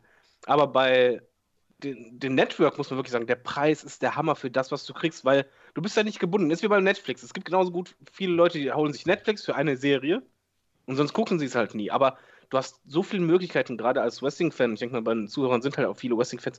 Du kannst halt alles wiedererleben, gerade die alten Sachen, so wie unser Thema heute. Das ist so toll und auch die neuen Sachen, die halt kommen. Also, die machen halt wirklich, ist nicht nur ihre Weeklies, sondern die äh, Sendung, egal ob zum Beispiel die von Mick Foley, also, wie heißt die? Holy Foley. Ja, Holy Foley. Echt super unterhaltsam. Zeichentrickserie, die kommt. Äh, äh, Total Divas. die Dokus allein ich gerade hier, sagen, das WWE ist der einzige 24 und so. Das ist am besten, diese ganzen Dokus. Nee, da, nee, da, Aber auch, aber auch NXT hast du noch mit dabei und äh, äh, Tour of Five Live, gut, ist nicht ganz so der, mega interessant Ja, gut, aktuell, dann- aber trotzdem. Du hast aber auch noch Aber- diese nee, DVD-Vorschauen. Also du kannst zum Beispiel, äh, wenn eine DVD rauskommt, keine Ahnung, zum Undertaker, gibt es meistens dann eine äh, ne- ne First-Look-Situation hier, dass du zum Beispiel 45 Minuten lang davon schon mal gucken kannst und Co. Also es gibt halt wirklich im Network so viele Sachen, da kann man nicht sagen, das lohnt sich nicht. Genau, also ich finde das auch, das, das, das rentiert sich halt schon. Es wäre halt einfach super. Ich würde, ich, ich wäre auch absolut dafür bereit, nochmal 3, 4 Euro extra zu bezahlen, wenn die sagen würden, komm, wir hauen die Weeklies mit rein. Vor allen Dingen, so ein äh, Das Spezialpaket. Interessante, was ich mich da immer frage, wenn sie das machen würden, ob nicht dadurch vielleicht äh, die Fanbase auch vom Network viel größer werden könnte und auch generell das Interesse der User auch viel größer wieder. Weil man muss halt einfach mal auch realistisch sehen, den Fernseher einzuschalten, das gehört für viele nicht mehr zum Alltag dazu. Früher war das normal, dass um 20.15 Uhr war das die Fernsehzeit. Mittlerweile 20.15 Uhr, äh, wer schaltet da jetzt immer den Receiver Ich an? glaube aber in Amerika ist das noch was ganz anderes als in Deutschland. Ich weiß es nicht. Dafür sind die Ah. Watings einfach auch extrem niedrig. Muss man halt auch sagen. Wir haben ja letztes Thema Watings gehabt. Äh, ein Zweier-Wating und ein 1, so und so Wating, das ist nicht viel. Ja, Nee, aber ich glaube, es ist halt da nach wie vor so für Sponsoren und so, ist es, glaube ich, halt schon wichtig, dass du da äh, noch immer im Fernsehen gut du machst halt bist. so glaub, das ist viel nur durch die die- Werbung, ne? Ja, ich glaube, das ist so ein bisschen wie die Printmagazine äh, hierzulande, die halt auch fürs Marketing genutzt werden. Überlesen tut es eh kaum noch jemand. Und, äh, aber es ist halt da, es ist halt gut für das Profilieren. Und so ist es vielleicht im Fernsehen dann auch. Aber Genau. in Wahrheit, die, die richtigen Fans, das siehst du ja auch auf YouTube. Also die YouTube-Dinger werden ja teilweise öfter geguckt, als die Einstellquoten haben. Ja, klar. Absolut. Ist ja auch weltweit dann erreichbar und so. Ja, äh, sollen wir zur nächsten Frage äh, rüberspringen? Spring rüber. Ja. Von wem? Springen wir. Ähm, immer noch von Dominik. Dominik hat drei Fragen via Twitter Der eingeschickt. Das war Dodo, ey, die der erste. Dodo. Ähm, und da kommt jetzt leider auch gleich die zweite hinterher. Und zwar ist das, ähm, wie steht ihr zu Cody Rhodes und ist euer Interesse an für seine Person wieder gestiegen, seitdem er in den Indies unterwegs ist? Da kann ich mir schon die So. Antworten denken. Also ich bin ja großer Indies-Fan. Ich gucke ja jede Show. Ich gucke über äh, CZW, nachdem letztens sich einer aufgeregt hat, dass ich das als Scheiße bezeichnet habe, gucke ich jetzt auch wirklich jede Folge intensiv. Ich gucke jede Folge Lucha Underground. Äh, WXW gucke ich auch jede Folge. Du hast ich auch deine Ausbildung gekündigt, deswegen. Genau, weil ich jetzt halt. Vollzeit gucken kann. Äh, TNA verfolge ich, also TNA ist ja auch kleiner geworden, sich auch mal zu Indies gucke ich das auch dauerhaft. Äh, New Japan gucke ich jetzt quasi. Hol, Also du hast keine Ahnung, sag's doch einfach. Und, Sag's doch einfach. Ja. ja, also, ach, Cody Rhodes war mir auch schon damals egal. Also, Der ist halt ein guter Wrestler, aber für mich hatte der irgendwie nie so einen Charakter, wo ich sage, Mann, auf den habe ich jetzt aber richtig Bock. Ja, ich schließe mich Kai an und Olaf wird jetzt sagen, von wegen so, ja, ich finde den schon interessant, ich verfolge das gerne, ich finde auch generell, dass er Potenzial hat, na, na, na. So, Olaf wird jetzt das gleiche sagen wie ich, nur dass er es nicht ironisch meint. nein, nein, Olaf, Olaf wird den interessant finden und er verfolgt das ja auch, weil Olaf ja irgendwie gefühlt die alle Wrestling-Ligen auswendig kennt. Das ist unglaublich. Das stimmt gar nicht. Das, das stimmt gar Größter nicht. Aber. Aber ich, ich, ich gucke halt schon noch so ein bisschen hier links und rechts, was halt da so passiert. Ähm, Cody Rhodes TNA-Run habe ich jetzt ehrlich gesagt nicht verfolgt, weil ich aktuell TNA auch nur sehr, sehr beiläufig verfolge. Ähm, ansonsten hab, hat er diverse Dream-Matches ja halt bestritten, weißt du, gegen Kurt Angle. Der kommt jetzt dann demnächst im, äh, im März, kommt dann nach Deutschland zum äh, 16 Carat. Ähm, da, insofern bin ich da schon gespannt drauf. Aber es ist jetzt nicht so, als ob ich deswegen scharf auf bestimmte Indie-Veranstaltungen wäre, weil Cody Rhodes dabei ist. Also ich mochte ihn auch. Ich mochte ihn vor allem äh, bei, bei ähm, WWE, als er halt diese Phantom of the Opera-Geschichte gehabt hat, mit der, mit der Gesichtsmaske, wo er da halt komplett durchgedreht Fand ist. ich auch cool. Das mochte ich, das mochte ich extrem gerne, weil ich finde, da hat man auch gemerkt, dass er daran gewachsen ist. Ähm, ja, jetzt so die, die Indie-Matches, die ich von ihm gesehen habe, waren alle gut. Also ich habe, glaube ich, einmal gegen Angle, glaube ich, ich glaube gegen Hero hat er auch einmal gekämpft. Ähm, das war alles gut und macht Spaß und so, aber ich bin jetzt kein Indie-Cody Rhodes-Fan deswegen und beobachte ihn jetzt nicht mehr, weil er in Indies ist und so. Also Aber- ich glaube, er wäre bei WWE weiterhin besser aufgehoben. Aber man kann ja bei Cody Rhodes eigentlich zwei Sachen sagen. Also erstmal, dass WWE ihn, eigentlich durch die Gimmicks zerstört hat. Weil alles, was er gemacht hat, hat er ja auch eigentlich gut gemacht. Auch Legacy, er ist ja eigentlich mit seinen Aufgaben gewachsen. Er hat auch alles immer, ja, wie soll man sagen, er ist so, so ein Arbeitnehmer, der alles zur Zufriedenheit er, erfüllt. Aber man muss halt auch sagen, Cody Rhodes ist keiner, der auf ein Poster kommt und du einfach sagst, oh, der hat es oder der kommt in die Halle und dann sagst du, oh, das, das fehlte ihnen einfach immer. Und das war auch, Legacy ich, war geil. Legacy war cool, aber das ist trotzdem halt so. Cody Rhodes, ich weiß nicht, der, der hat halt einfach nicht diesen. Der war langweilig, weißt du? ne? Der- so der Roman Reigns ist auch langweilig, aber den siehst du trotzdem als, selbst wenn du den nicht Ja. magst, einfach an, der hat. Halt krass, irgendwas. okay, da ist halt Roman Reigns und da ist so, ja, okay, da ist halt Cody Rhodes. Also so ging es halt mir zumindest. Ja, immer, Cody ne? Ist so Ja. quasi der, wie in der Schule, weißt du, derjenige, der immer so seine Zweien geschrieben hat, der ruhig in der Klasse war, nicht sehr, sonderlich auffallend, aber auch äh, immer gute Leistung gemacht, aber das war es dann auch schon. Du warst halt Ja. nie, das, nicht derjenige, der auf die Partys eingeladen wurde. Ja, also. Ich weiß nicht, also ich, ich mag Cody Rhodes schon ganz gerne im Ring sehen und so, aber ich stimme euch dazu, er ist jetzt nicht unbedingt jemand, der WrestleMania wahrscheinlich geheadlined hätte oder sonst irgendwas. Also da fehlt einfach noch ein bisschen was. Und wie, um auf die Frage zurückzukommen, also bei mir hat es jetzt nicht dafür gesorgt, dass ich irgendwie äh, Interessierte an Cody Rhodes bin, weil er in Indies unterwegs ist. Also ich finde es interessant, dass er unterwegs da ist und dass er äh, verschiedene große Matches da bestreitet und offensichtlich auch Leute, also Zuschauer dazu bewegt, zu den Veranstaltungen zu kommen.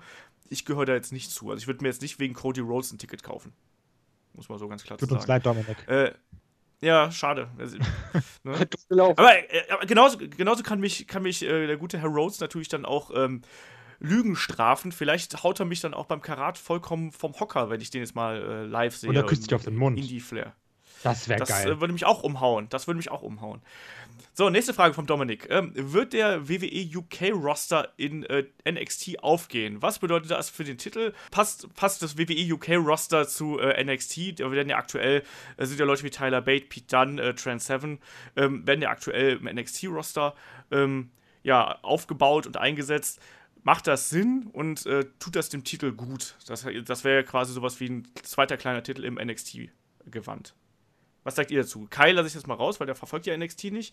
David ist auch nicht so das mega stimmt gar nicht. Ich lese immer, was passiert. Ich, ich wollte gerade auch sagen, NXT ja, gucke ich schon ab und an.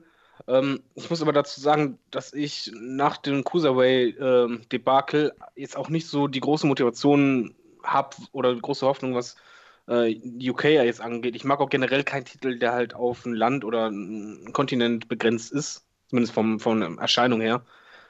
Äh, es, es, wird denen nicht schaden. Ich finde das auch nicht, nicht verkehrt. Es ist ja wrestlerisch, machen die ja gute Arbeit und so weiter. Und es ist auch für NXT vielleicht auch nicht verkehrt, einen zweiten kleinen Titel zu haben.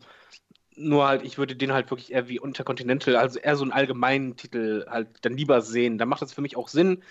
Aber ja, ich, ich glaube auch nicht, dass das UK-Ding ein Mega-Hit wird. Das wird halt wirklich eher eine Sendung sein, die wahrscheinlich im Ausland vielleicht 1% der Leute gucken und die anderen 99%, die einschalten, das werden alles halt Briten sein. Ja, das, also ich sehe es halt irgendwie als ein bisschen.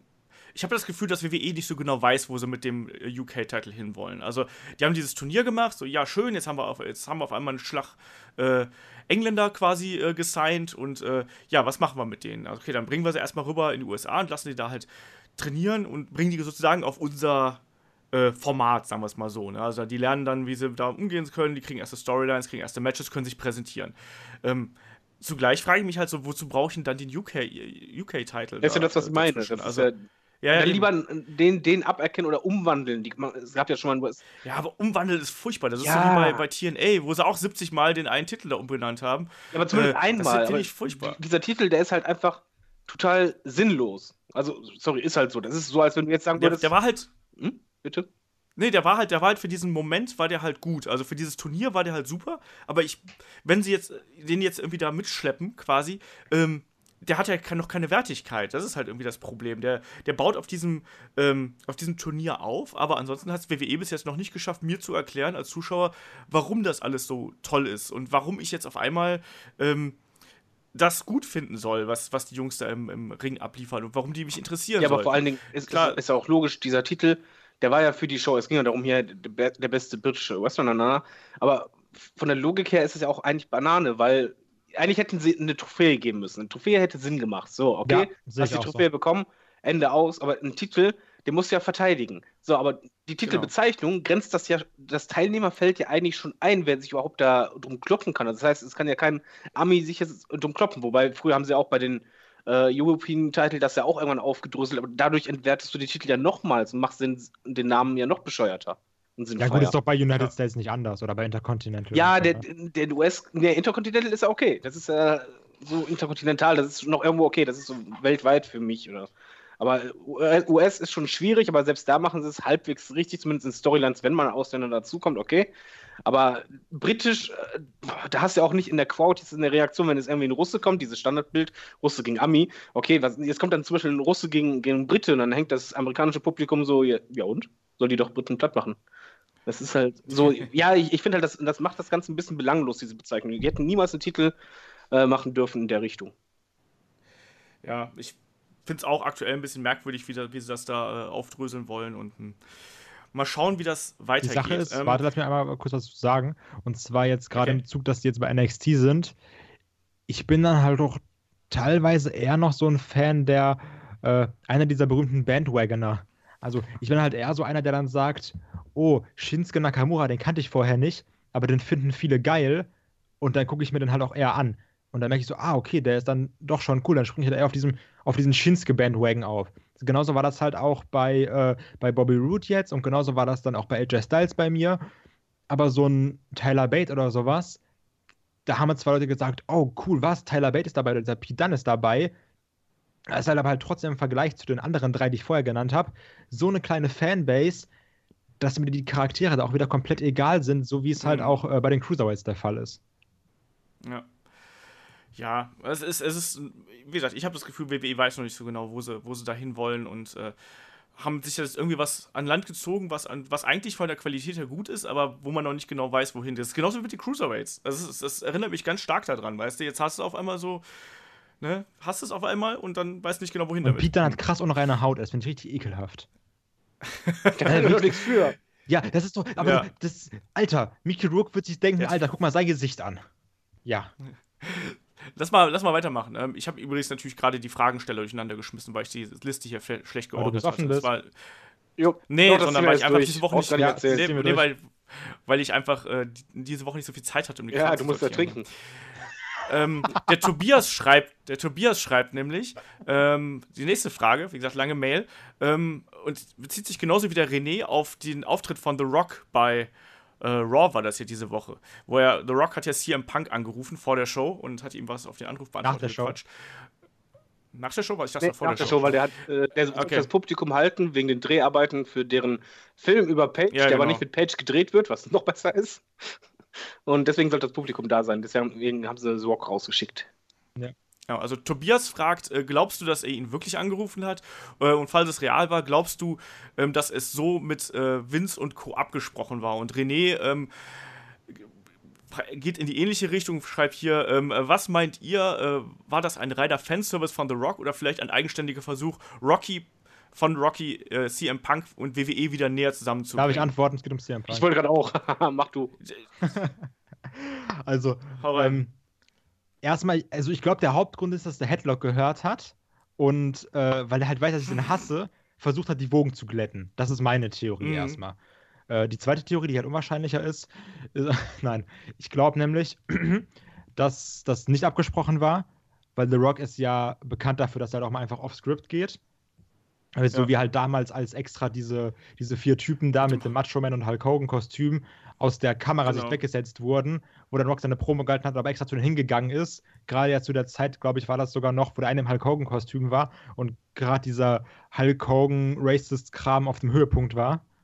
Ähm, Rock ist halt bekannt für sowas. Ich bezweifle stark, dass es CM Punk wirklich angerufen hat, weil das wäre zu, also es wäre einfach, The Rock ist ja nicht dumm. Also, also das war schon Fanservice, aber er wird halt trotzdem nicht riskieren, dass ein CM Punk in einer WWE-Arena ans Telefon geht. Also das bezweifle ich einfach. Das kann ich So, mir nicht da grätsch ich vorstellen. dazwischen und ich glaube doch, das war echt und ich, ich kaufe den das auch wirklich ab, weil Zwok, ich, ich, ich glaube schon, dass Zwok so Eier hat und einfach auch so spontan ist, dass er einfach Punk anruft. Hätte auch sein können, dass Punk äh, auflegt, aber ich glaube, Zwok hätte damit umgehen können. Und ich, ich also ich gehe wirklich fest davon aus, dass der Anruf echt war.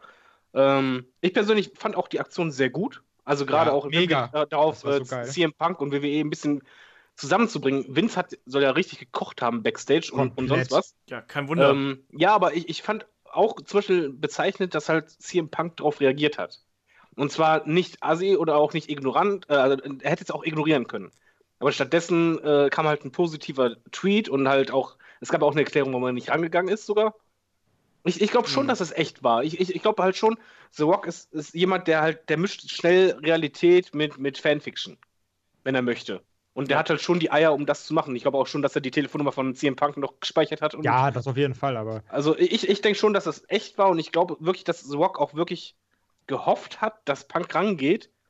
Und dann wäre die Halle natürlich explodiert. Aber das, es war ja. von Aufbau her, von auch dieses Animieren der Fans, von wegen so, hey, ich habe hier gerade so und so viele tausend Fans, die alle deinen Namen schänden und dann alle zeitgleich schänden den Namen. Ich, ich glaube schon, dass so eine Kleinigkeit ein Comeback deutlich wahrscheinlicher macht. Oder zumindest, ja, vielleicht auch bei, bei Punk mal wieder so ein bisschen Emotionen wieder hochholt, wegen, ah, weil, weil er hört ja seinen Namen auch wieder. Er hört ja auch, hör mal, du bist immer noch irgendwo Teil, die Leute vermissen dich und so. Ich, ich, ich hoffe da halt, dass sich da schon ein bisschen bewegt. Heißt jetzt nicht, dass er zurückkommt, aber ich glaube schon, dass so eine Aktion förderlich ist. was ich aber auch ja, aber es hat ja auch vor allem einen riesen, einen riesen Buzz kreiert im Internet. Das war ja auch direkt wirklich wieder so- überall, ne? Hier diese ganzen Ja, ja, Led genau. Bible und was weiß ich nicht alles und so. Also die ganzen riesigen Ja, aber das, Facebook-Seiten. das, genau das. Und aber das ist halt auch wichtig, ne? Und auf der einen Seite, The Rock weiß halt auch, wie man die Leute unterhält, ne? Und äh, in dem Moment, was willst du Besseres machen, als äh, die Leute mit sowas da äh, bei Laune zu halten? Gerade wenn dann halt sowas Unwichtiges kommt wie ein Dreh danach, weißt du, wo, wo dir eigentlich so denkst, hä, kann ich auch genauso gut nach Hause fahren, ne? Ähm, ich glaube aber auch, dass es echt war. Also ich glaube auch, dass er ihn angerufen hat und ich glaube einfach, dass The Rock das total egal ist. Ich glaube, der in dem Moment ist er quasi ein Entertainer ähm, und dem kann auch egal sein, ob Vince kocht und ob Triple H äh, einen Handstand hinten macht, ähm, weil sind wir ehrlich, braucht The Rock Nein, The WWE? Rock ist bigger than life. Das ist genauso wie John Cena. Hallo, er ist Genau bestverdienster genau. Schauspieler äh, der Welt. Er hat die man genau, deswegen, ja. und die WWE braucht ja eher ihn. Deswegen ist das ja halt wirklich, dass er sich das als einziger komplett erlauben darf. Ich glaube, selbst ein Cena könnte sich nicht ganz so viel rausnehmen wie, wie The Rock. Weil das einfach dieser Ich Mensch glaube, Cena wird sowas, ich glaube, Cena wird sowas nicht Nee, machen, er würde es glaube nicht ich, machen, weil aber The Rock ist halt einfach, wie soll man sagen, der, der hat halt ein bisschen noch so die Attitude, äh, das Attitude-Blut in den Adern. Von wegen so, ja, Das ist aber wirklich so. Ja, Das ist aber wirklich so. aber das ist halt bei The Rock auch irgendwie das, wo er am sympathischsten und am besten ist, wenn er beim Ding ist. Ja. Weil wenn er diese geskripteten Promos hat, beziehungsweise du halt weißt, okay, jetzt hat er die vorgeschriebene Promo, finde ich ihn weniger unterhaltsam, als wenn er zum Beispiel zu diesen Hulk Hogan-Fans geht. Und da fand ich den so sympathisch. Und jetzt mit dem CM Punk-Ding, ich habe ihn das halt wirklich auch abgekauft. Ich glaube, das ist echt. Und das war so sympathisch auch, als er meinte, ey, ohne Scheiß, ich rufe den gerade an, ist kein Witz. Ah, scheiße, die Mailbox. Und dann, ach komm, lass mal drauf sprechen. Das war einfach, was Rock immer konnte und weshalb er auch so ein Star war. Der Typ weiß, was die Fans wollen. Er, er, er kriegt mit, wie er Stimmung aufbauen kann. Und er ist super spontan. Was ich aber auch bei mir gemerkt habe, ist dann, so, also sind wir, wir sind ja schon ziemlich smart, Mark, so wir drei, ne? Muss, muss man einfach ganz ehrlich sagen, so, weil halt diese die typischen Dirt-Sheet-Leser, die sagen so, ah ja, okay, der Move, aber hat man gehört, wie der das gecallt hat. Ähm, aber in dem Moment, wo ich so, wo ich gelesen habe, The Rock ruft CM Punk an, ich war komplett wieder im WWE-Fanboy-Modus drin. Und mein Kopf so, oh mein Gott, wa was, der, der ruft CM Punk an. Ich meine, was, wenn er jetzt zurückkommt und CM Punk, WWE, der, der war, was? Und ich, war direkt wieder drauf, ne? Also, das, schalt, das schaltet bei mir dann alles sofort wieder aus. Da bin ich auch wieder, das ist halt so wie wenn äh, Rumble oder WrestleMania läuft, nur noch mal potenziert mit 100. Ja, also ich war da, ge- ohne Scheiß, ich war genau wie du, als ich das Video endlich gefunden habe, so, oh mein Gott, jetzt guckst du dir an und ich habe richtig Atem angehalten und ich war am Dauergrinsen. Und jetzt stell mal nur noch vor, er wäre auch noch rangegangen. Ey, ohne Scheiß. das ist dann beim nächsten das, Mal. das wäre so episch gewesen, so einfach so, was ich, Punk sitzt auf der Couch, so, ja, moin, was geht, Rock?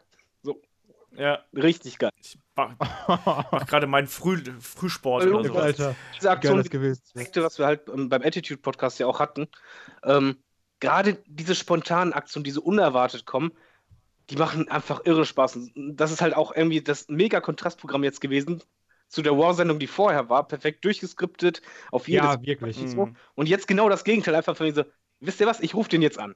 Na, scheiße, der ist nicht dran gegangen. Anstatt jetzt, das wäre ja eigentlich ein Botch so gesehen, weißt du, ah, scheiße, er geht nicht ran. Aber trotzdem noch cool verkauft. Und das ist halt. aber dann einfach noch, Ja. wie er eben auch auf die, also in dieser typischen Ro- Rock-Manier, wie er dann auch natürlich auf die, äh, auf die Mailbox gesprochen hat. Super. Das war geil. Aber Der kann darf das ich noch eine halt. Sache anmerken? Aber ganz kurz, wo wir gerade bei The Rock sind. ähm, habt ihr SmackDown gesehen? Nee, noch nicht. Nein. Nein, beide nicht. Äh, die Promo der Usos, besonders von dem, der da geredet hat und nicht so redet, also nicht so eine Stimme hat wie ein vierjähriges Mädchen, ähm, richtig geil. Also von einem, nein, die beste Uso-Promo, die ich bis jetzt je gesehen habe. Hat wirklich. das eine gute? Ja, deswegen ja. nein, aber die, also kein Spaß, die war richtig, richtig gut. Lo lohnt sich So, anzugucken. apropos, apropos Götter am Mikrofon. Ich habe die nächste Frage. Oh, was eine Überleitung. Naja, nicht ganz. Was eine Überleitung. Es geht um Carsten Schäfer. Carsten Schäfer hat ja diese Woche äh, bekannt gegeben, dass er künftig nicht mehr die deutschen Weeklies äh, kommentieren wird und soll er angeblich in die USA gehen, um da die beiden neuen deutschen Kommentatoren einzuarbeiten. Ähm, ja, deswegen fragt der Tobias, ähm, was sind eure Gedanken dazu, ähm, dass er sie einarbeiten soll und was denkt ihr darüber, äh, ja, an Carsten Schäfers Leistungen an sich? Also wie hat euch Carsten, Carsten Schäfer Schäfer. früher gefallen? Ja, erstmal reingrätschen. Wer zuerst? Ja, komm, grätsch mal. Mal wie Also, Frankfurt. Du bist halt der, Also erst einmal, der Dauergrätscher ähm, hier. Ich, ich muss zugeben, ich, ich höre mir den deutschen Ton nicht gerne an, aber was ich unter aller Sau fand, waren die Kommentare auf manchen Wrestling-Seiten unter dieser Meldung. Also das war dermaßen war respektlos? Cast. Ja, also wo echt von wegen so, ja, wurde mal Zeit, der Kerl kann eh nichts, ein Spinner, bist teilweise beleidigend, weißt du so, und endlich ist er weg, na, na, na, was eigentlich Total total, tot- ja, aber das, das ist so respektlos, weil ohne Scheiß, ohne Carsten Schäfer, wären wir alle vielleicht nicht mal als richtige Wrestling-Fans geworden, weil wir alle haben diese Stimme gekannt. Und er hat so viel in Deutschland dafür getan, dass halt Wrestling groß wurde. Er war die Stimme vom Wrestling. Ohne Scheiß, ich glaube, selbst wenn meine bessere Hälfte oder meine Schwester diese Stimme hört, weiß sie sofort, ah, ey, das ist doch der vom Wrestling. Ja, ja, das ist der. Also super Typ, der, der viel gemacht hat, wo man nicht groß genug sich verneigen kann.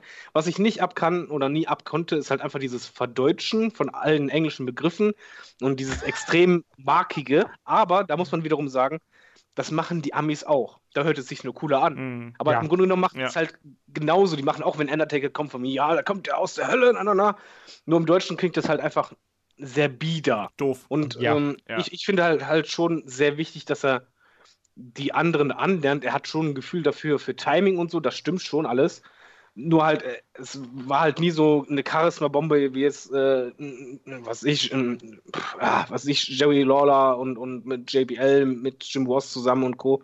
Das ist dann halt wieder was anderes. Das hast halt auch nicht so oft. Ich finde, er ist, gerade wenn du jetzt vergleichst, die neuen Deutschen, die jetzt dazu kamen, wie die klingen, finde ich Carsten Schäfers Stimme schon deutlich äh, angenehmer und ich denke halt schon, der, der wird das gut machen, dass er die anlernt.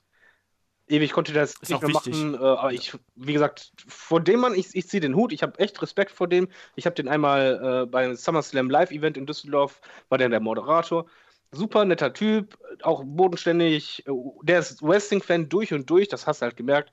Und da sollte man echt mal ein bisschen die Füße stillhalten, was irgendwie Kommentare unterhalb der Gürtellinie ist. Wenn das einen nicht passt, kann es ja einen nicht passen, aber muss halt trotzdem nicht. Das hast halt immer im Internet, ne? Ja, aber mir ging das einfach auf den Sack, weil der Typ, wie lange hat er das jetzt gemacht? 30 Jahre, 35 Jahre?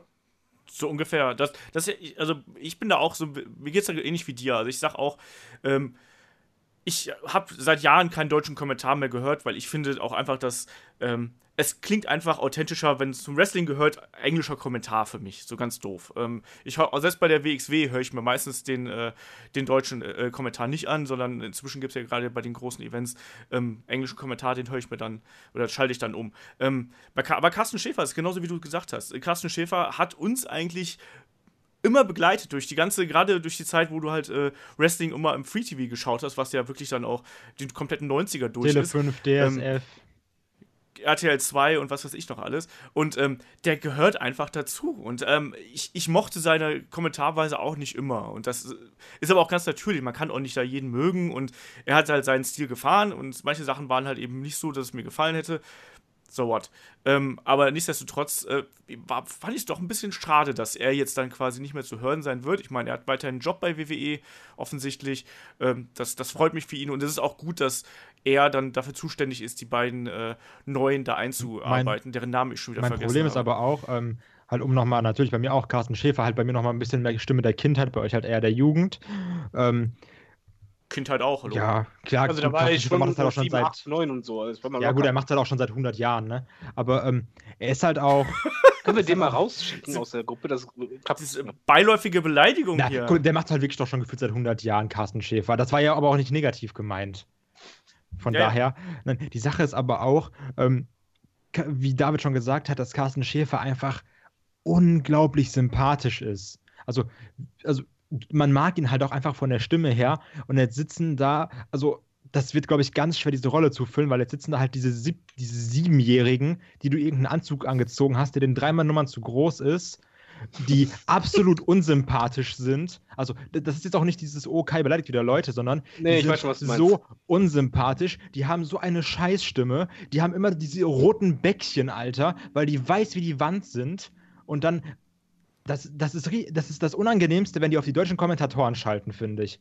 Weil, weil bei Carsten Schäfer war immer noch so, Alter, da sitzt die Legende, da sitzt Carsten Schäfer. Und jetzt so, ah, okay, cool, die haben wieder irgendwelche Kinder aus dem Kinderparadies nicht abgeholt. Lass die mal kurz nach England fliegen. Also, also da muss ich auch mal eingrätschen. Ich fand es da auch überraschend. Also Nachwuchs äh, ist klar, dass halt Jüngere nachschießen. Aber ich meine, ihr wart doch bestimmt auch überrascht, dass die halt so jung sind. Also als man die Kamera gesehen hat und als man mhm. dann die Stimme gehört hat, das war ja halt wirklich, man muss ja auch so sagen, bei äh, ist auch wie bei, bei Synchronstimmen und auch bei Sprechern generell, dass du halt eigentlich nicht Stimmen nimmst, die halt hoch sind, weil hoch ist immer ein gewisser Stressfaktor. Deswegen sind halt zu wenig Frauen Fußballkommentatoren wegen der Stimme halt. Und sobald halt eine Stimme hoch ist, wird es halt nach einer Zeit anstrengend und Oh, die waren aber schon sehr jung, als man die halt gesehen hat und dann halt die Stimme. Stell mal vor, das musst du dann halt drei Stunden hören. Ja, da, da, können die ja nichts für. Also ich, hätte, ich persönlich hätte halt eher gedacht, okay, dann holen sie dann irgendwelche Leute, die so Mitte 30 sind. Der andere hier ist geil. Wie heißt der nochmal? Der, der hat äh, so relativ kurz. Olaf schwarz, Bleich. Ja, genau. Genau, also WWE, nimm, nimm mal Olaf Bleich, der macht das nee, bestimmt richtig gut. Aber warte mal ganz kurz. Dieser eine, der hat so kurze schwarze Haare, der ist auch ein bisschen, bisschen breit, also nicht dicker, aber so breiter, bisschen trainierter. Oh, ich, weiß, ich weiß nicht, wie der heißt, das ist aber auch schon ein bisschen älterer. Wen- Der hat immer, der hat, Sebastian ja, Hackel. genau. Äh, äh, von den Deutschen her hat der noch eine relativ coole Stimme eigentlich. ja, und, und der weiß natürlich, wovon er spricht, weil er früher auch Wrestler gewesen ist. das merkst das du wusste ich auch. gar nicht. Se Se Sebastian Sage ist auch äh, unter anderem ein, ein paar Mal bei der WXW aufgetreten und der war Also, ein guter und Wrestler. seine Stimme ist, also ich würde es mir halt nie im Leben auf Deutsch anhören. Ne? Vorher höre ich irgendwie It's Friday, It's Friday 100 Mal. Aber ähm, der hat halt eine geile Stimme, die du dir auch gerne anhörst. Aber die anderen beiden, oder keine Ahnung, wer da noch sitzt, ah, also da, nee, hohe Stimme bitte nein. Wie siehst du denn das, Olaf, Ja. mit hohen Stimmen und, und Ju Jugend? Ähm, ich ich habe mir die neuen deutschen Kommentatoren halt zweimal angehört und habe dann auch direkt wieder umgeschaltet. Ähm, generell bin ich eigentlich auch so der Meinung, dass ähm, du brauchst vor allem eine prägnante Stimme und die Stimme verändert sich ja im Verlauf des Lebens einfach auch und gerade Männerstimmen werden ja dann auch einfach noch mal ein bisschen äh, dunkler irgendwie mit der Zeit. Ähm, und entsprechend klar, ich fand, ich fand Carsten Schäfers Stimme halt eben immer sehr prägnant ähm, und auch in der Ausdrucksweise, wie er halt da gewesen ist. Ich mochte auch die Kombination mit Gunther Zapf teilweise. Das war richtig äh, gut mit Ganz Zapf. gern. Ne, das hat halt Spaß gemacht, weil der Gunther Zapf ja auch teilweise einfach so geredet hat, wie ihm gerade die Schnüss gewachsen ist. Ähm, das war halt, das war eine, eine gute Kombination. Aber ähm, grundsätzlich äh, kommt es halt darauf an, dass eine Stimme einen Wiedererkennungswert hat und die hast du aber meistens noch nicht mit, äh, keine Ahnung, Anfang 20, sondern die entwickelst du halt. Und ich habe auch nicht das Gefühl gehabt, dass die neuen, ähm, dass, dass die neuen Kommentatoren das jetzt schon oft gemacht hätten irgendwie, dass die, die sind halt wirklich ins kalte Wasser geworfen worden und die müssen jetzt erstmal lernen. Die haben doch auch Und, den äh, Botch gemacht mit No Way Out in Elimination Chamber. Oh, hör auf, das war so geil. Ja. Oder die amerikanischen Kommentatoren eingeschritten sind. So, oh, äh, was? Ja, das. Das, das, das ist, es ist halt schwierig. Und ich kann mir halt total vorstellen, dass du, du sitzt dann da und äh, weißt genau, okay, jetzt äh, sind wir gleich live on air und uns hören hier äh, Millionen von Leuten. Es ist halt scheiße. Also da hat WWE sich auch selber äh, mit ins Knie geschossen, in Also- meinen Augen, die da zu platzieren, weil die müsste jetzt erstmal wieder, die müsste jetzt eigentlich Aufbauarbeit. Äh, Also ich würde halt nicht besser au also ich würde es halt nicht besser machen, aber ich würde geiler aussehen dabei. Ja, aber du würdest Das- dir dabei ja, ja. wahrscheinlich die Hose machen. Also nein, also es ist schon so, wie Olaf sagt, weißt du, die Kamera guckt auf dich und du denkst dann so, oh scheiße, jetzt ist es soweit. Und dann. Es ist, Äh, mir kommt es aber auch so vor, wie, wie Olaf sagt, dass das halt echt, dass sie nicht wirklich vorbereitet waren, beziehungsweise nicht oft kommenti- kommentiert hätten. Und ich verstehe halt nicht, warum die WWE das halt so rum gemacht hat. Die hätten eigentlich das so machen können. Es gibt ja auch noch diese anderen Tables von Russen und Co., die auch kommentieren. Dann hätte ich die erstmal eine Zeit lang da hingesetzt, damit die sich so erstmal reinfinden und, und eine Routine reinkriegen. Und dann könnte man die vor die Kamera holen. Und jetzt war ja quasi, so, jetzt seid ihr da, zeigt euch mal. Und die direkt so, oh, oh. Ey, dieser japanische Russe, ich finde den immer voll geil, dieser Ivan Sokolov oder wie der heißt. Mag den voll. Der, der ist super. Ich finde das immer cool, wenn die Japaner drankommen. So, oh, Ich mag die immer. Oder, oder dieser die gehen kleine Dicke, voll ey. ab, ey. Entschuldigung, Lass mal aber nur auf Japanisch gucken. Aber Japanisch So. ist richtig geil. Die gehen voll ab. So. Ja, absolut. ähm, la- lass mal zu, zu, zur nächsten Frage kommen. Dominik hatte noch zwei weitere Fragen gestellt. Ähm, die eine haben wir schon beantwortet, das war die mit der Deutschland-Tour. Und dann gibt es noch eine Frage zu dem ähm, Turnier von WCPW. Die schiebe ich auf den Dienstag, weil da machen wir, da nehmen wir die ähm, Karat-Sonderausgabe mit äh, Tim Petrowski und äh, dem Herrn äh, Flöter auf. Ähm, und das sind dann die Experten, was auch die anderen Wrestler angeht, ähm, die, die du hier ansprichst. Und da werden wir dann äh, ein bisschen darüber plaudern. Wir haben auch noch eine Mail, wir haben noch ganz viele Fragen. Ich weiß gar nicht, ob wir jetzt vielleicht auch ein paar äh, gleich schieben. Ansonsten haben wir den Mammut-Podcast. Ähm, wir haben von Jan noch eine Doppelfrage zu Alexander Wolf Also wir machen bekommen. irgendwann mal einen ähm, Fragen-Podcast, oder? Also wenn wir jetzt so viele haben in letzter Zeit. Also ich glaube, ein Fragen-Podcast würde aber nicht funktionieren. Das können wir ja noch überlegen, ob wie wir das, wie wir das machen. Aber auf jeden Fall ähm, hat, hat äh, Jan noch geschrieben hier: ähm, Alexander Wolf, aktuell Weakest Link bei Sanity. Ähm, finden wir das gut? Also ich sag mal Und so, ähm, Weakest Link bei am Mikro Sanity. durfte auch noch nicht. Kann, kann Ja. ich vielleicht erstmal die, Olaf die Frage Ja, zu Ende ja. vorlesen? Danke. Ja. Ne, also er wird als Weakest Link bei bei Sanity dargestellt, am Mikrofon durfte auch noch nichts. Ähm, äh, wie lange wird er wohl noch bei NXT zu sehen sein? Sprich, ist, sie, denkt ihr, dass Alexander Wolf eine große Karriere bei NXT haben wird? Oder ähm, ja, äh, ist er quasi Kanonenfutter und verschwindet dann irgendwann wieder? So, jetzt. Weakest Link bei Sanity Kai. ist nicht Alexander Wolf, sondern Nikki Cross. Ich mag sie nicht. Ähm, aber ich, mir gefällt er eigentlich voll gut. Also Es geht um die gerade, ja, pass Darstellungsweise. auf, warte. halt. Gerade in dieser Rolle als der, der halt nicht redet, sondern einfach nur dieser Verrückte ist, der aber nicht übertritt. Also wir haben ja schon mal darüber geredet, dass er einfach nur, weil er also weil er vielleicht auch ein bisschen, äh, weil das ungewohnt ist für ihn, noch nicht genau weiß, wie er jetzt sich am besten verkaufen soll. Aber an sich finde ich den eigentlich immer ziemlich gut so an der Seite von äh, Eric Young und sowas. Also er wird jetzt nicht die Mega-Karriere haben. Es gibt aber auch einfach Leute, die werden nicht die Mega-Karriere haben. Das ist halt normal. Aber jetzt einfach so. Genau, muss auch nicht Ganz jeder. genau. Aber so einfach jetzt neben Eric Young in dem Stable mit dem äh, Big Demo, weiß keine Ahnung, wie der jetzt auch bei NXT heißt, ähm, finde ich, finde ich eigentlich halt ziemlich gut. Klar, jetzt neben so einem Big Demo, der halt auch schon eine relativ große Fanbase mitbringt, geht er halt ein bisschen unter. Aber so, also für den Job, für den er jetzt eingeplant ist, das macht er eigentlich ziemlich gut, meiner Meinung nach. Also ich glaube halt, dass WWE da ihn ganz clever eingesetzt hat. Weißt du, man sagt ja immer hier, äh, hide the weaknesses und äh, äh, hier hebe die, hebe die Stärken hervor, also gedenglischt hier. Ähm, und das ist halt, Alexander, äh, Axel Tischer ist halt kein großer Mic-Worker. Das war er gegen Ende seiner, seiner äh, Zeit bei WXW war er das so ein bisschen, da ist er besser geworden, aber es klang halt immer komisch. Ich weiß nicht, wie sein Englisch ist, aber ich glaube, man, man wird, äh, man hat gut daran getan, dass er aktuell nicht spricht, sondern einfach nur, der kann, der kann wresteln, das sieht man, und das, das, das kriegt man jedes Mal mit, wenn der halt im Ring steht, und der kann halt verrückt gucken und verrückt sein, und das passt aktuell. Ähm, klar, wie du gerade gesagt hast, neben dem Big Demo, deswegen fand ich diese, ähm, alte Kombination mit dem Sawyer Fulton auch ein bisschen besser, weil Big Demo halt sehr imposant ist und auch viel, viel mehr Charisma einfach mitbringt. Also natürliches Charisma, was der einfach hat. Ähm, und dadurch sieht Alexander Wolf halt ein bisschen, ja, ein bisschen äh, kleiner und unwichtiger daneben aus. Ich denke aber, dass, dass er sich da langfristig durchaus halten kann. Ich glaube nicht, dass er, wie du auch gerade gesagt hast, ich glaube nicht, dass er jetzt den mega riesen Singles-Push kriegen wird. Ähm, auch auf Dauer. Ich glaube eher, dass er da halt eben im Ist halt so ein äh. Eric Rowan-Charakter, so jetzt mal ganz krass runtergebrochen eigentlich. Der so, ja, aber ein besserer ja, Wrestler. aber ich meine halt, der so in seinem Tech-Team halt gut funktioniert, aber alleine nicht und auch äh, sein Mic-Work, man muss jetzt auch nicht zwingend hören, aber wenn man ihn gut einsetzt, ist seine Präsenz eigentlich für das, was er kann, perf äh, perfekt in dem Sinne, dass man halt seine Talente gut ausspielt und seine Schwächen gut kaschieren Genau kann. das. Genau das. Und er, äh, Jan schreibt hier noch eine Zusatzfrage. Ähm, wie seht ihr die darstellerische Leistung der deutschen Wrestler?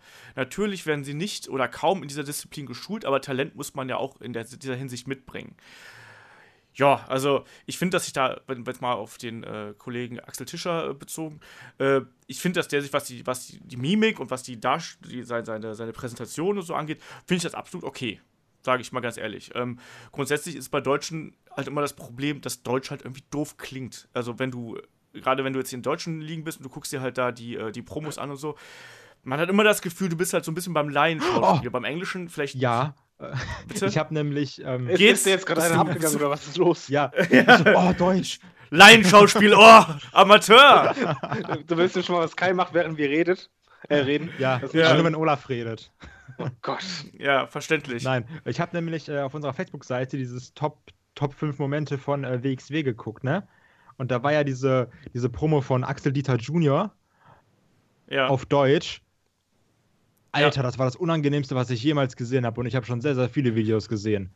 Dieses unserem Sport. Und ich so, nein, hör auf, sag das nicht. Also, das, ja, das, also Deutsch, Ja, der, Deutsch ist halt keine Promosprache irgendwie, finde ich. na, bei Deutsch ist Ja. einfach das Problem, wir sind so erzogen, ja, das klingt jetzt kritisch, ist aber nicht kritisch gemeint, dass äh, wir eigentlich mit Englischen auch was Cooles verbinden und mit Amerika und Co. Und amerikanische Das. Sprache hört sich halt auch dadurch für uns anders an. Die Amis, für die ist das halt eigentlich so, wie wir eine deutsche Promo hören.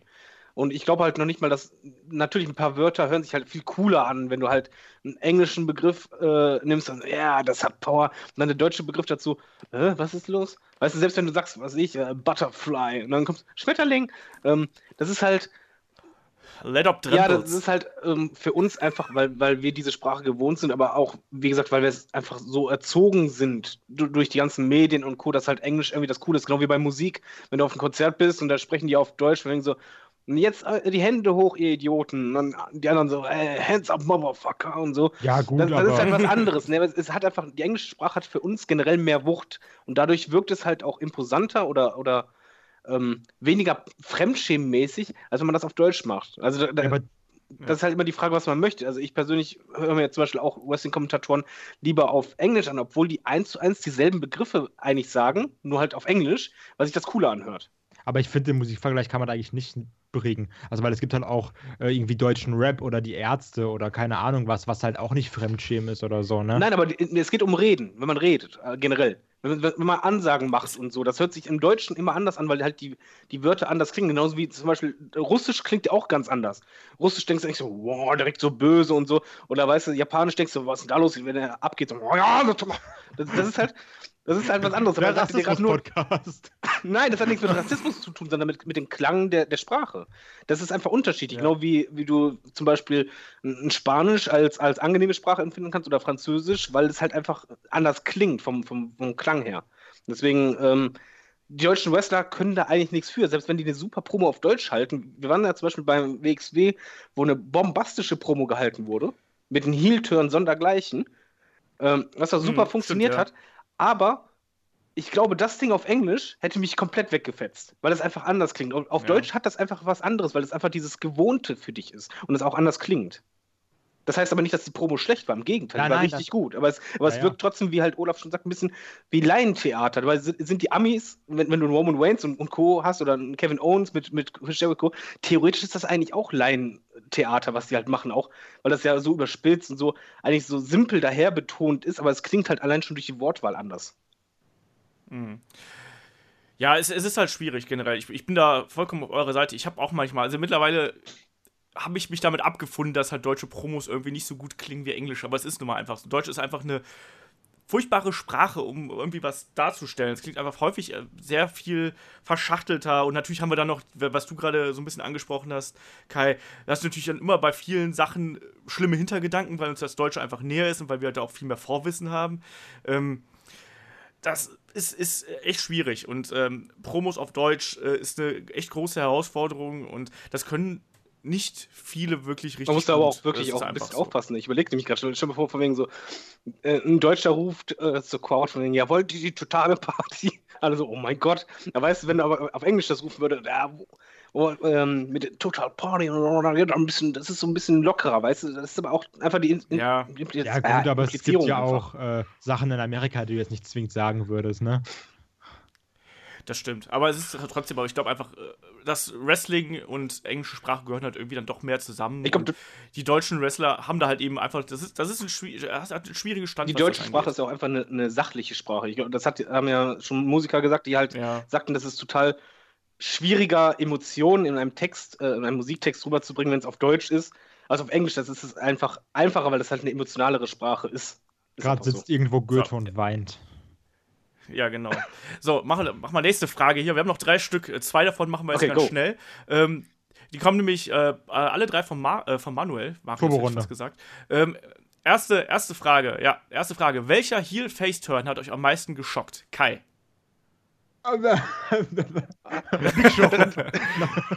Siehst du? Das ist das, Deutsch, das deutsche Kommentatoren-Syndrom hier. Kaum bist du on the spot, schon kannst du Aber. Entschuldigung, aber mit Heel-Face-Turn, da denkt man weniger dran als an so- Face-Heel-Turn.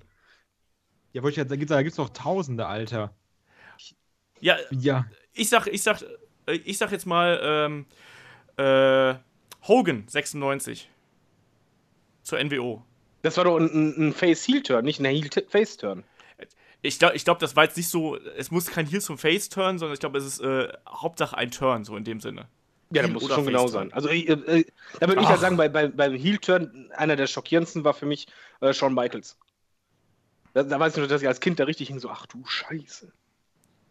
Also Martin Genetti Ja. durch die äh, Scheibe vom Ja, vor allem, Barbershop wo der auch noch geblutet hat, was du ja eigentlich nie gesehen hast, was, weil er sich ja wirklich geschnitten hat. Äh, das, das war richtig das- Bam. Das war in your face, wortwörtlich. Dass der Kai jetzt nicht gesagt hat, Seth Nee, Rollins. der, der Kai kann gerade nicht, weil der ist gerade am googeln. Ich habe gerade überlegt, ob man Das äh, CM Punk als Heel Face-Turn sehen kann. Und ich weiß jetzt nicht den Angriff auf The Rock, sondern eher das, was halt rund um die Pipebomb-Promo war, wo er halt einfach als Heels automatisch zum Face wurde. Das ist halt die Sache. Ja. Wenn, aber wenn man jetzt einfach vom klassischen Heel-Turn ausgehen würde, war eine der letzten Sachen, die mich wirklich richtig geschockt hat, war äh, Kevin Owens gegen Sami Zayn. Oh. Ja. Ja, nächste Olaf Frage. total begeistert für die Ähm, Antwort zur nächsten Frage. ja, äh, glaubt ihr, dass The Miz in diesem Jahr WWE Champion wird? Äh, David. Nein, aber wäre schön. Ich wollte wollt auch sagen, leider Kai? nein. Ja, ich habe ich hab's dem Manuel auch schon per E-Mail geschrieben. So, ich fände es halt super geil, wenn The Miss ähm, Champion werden würde, aber ich glaube irgendwie aktuell nicht. Kann ich, kann ich da gesagt, dass The Miss geil war. Da, da möchte ich mal echt einwerfen, wir müssen uns mal vor Augen halten. Damals, als äh, The Miss WrestleMania geheadlined hat, hat jeder Fan dort da gesessen von so, oh nee, das kann nicht sein. Der Nein, Typ headlined WrestleMania, aber geil. mittlerweile, ja, okay, alle, alle dachten halt so, oder das war halt einfach, dass man ja nicht unbedingt ihn als Super Main Eventer sah, außer Kai. Aber jetzt mittlerweile hofft, hofft, hofft, man sich das eigentlich. Also er, vor allen Dingen, er hätte es sich wirklich verdient. Also was er abliefert, aber das könnte, was er abliefert, könnte ihn halt auch zum Verhängnis werden, dass die WWE einfach sieht, mal, der ist in der Midcard, in der Upper Midcard dermaßen stark und präsent und hilft dieser Upper Midcard, da lassen wir den auch. Weil es gibt halt manche Wrestler, mhm. zum Beispiel auch Mr. Perfect, der war halt auch immer so mit Kader. Der war richtig gut da drin, den Intercontinental-Titel zu pushen, aber nie für Höheres bestimmt, weil er einfach darin schon so gut war, dass man den gar nicht mehr brauchte. Ja. Das stimmt. Ja, du brauchst auch einfach so, so Talent, was dann eben auch gerade die neuen Leute wieder nach oben bringt. Ne? Das ist das das macht auch äh, äh, ja, The Miss halt eben auch ganz, ganz hervorragend. Und mit dem kannst du in jeder Midcard halt eine gute Feder auf die Beine stellen, vor allem auch eine, eine, eine etwas anders geartete Feder halt. Ähm, durch sein Mic-Work, durch die Art, wie seine Kämpfe aufgebaut sind. Aber ich würde es mir halt nach wie vor wünschen, dass der halt dann irgendwie dieses Jahr nochmal äh, Gürtel. Äh, Außerdem hätte er einen vernünftigen Heel-Champion mal bei SmackDown. Also, weil, klar, das hat halt. AJ Styles, aber Baron Corbin ist auch nicht so, wo ich sage, so, boah, geiler Heel.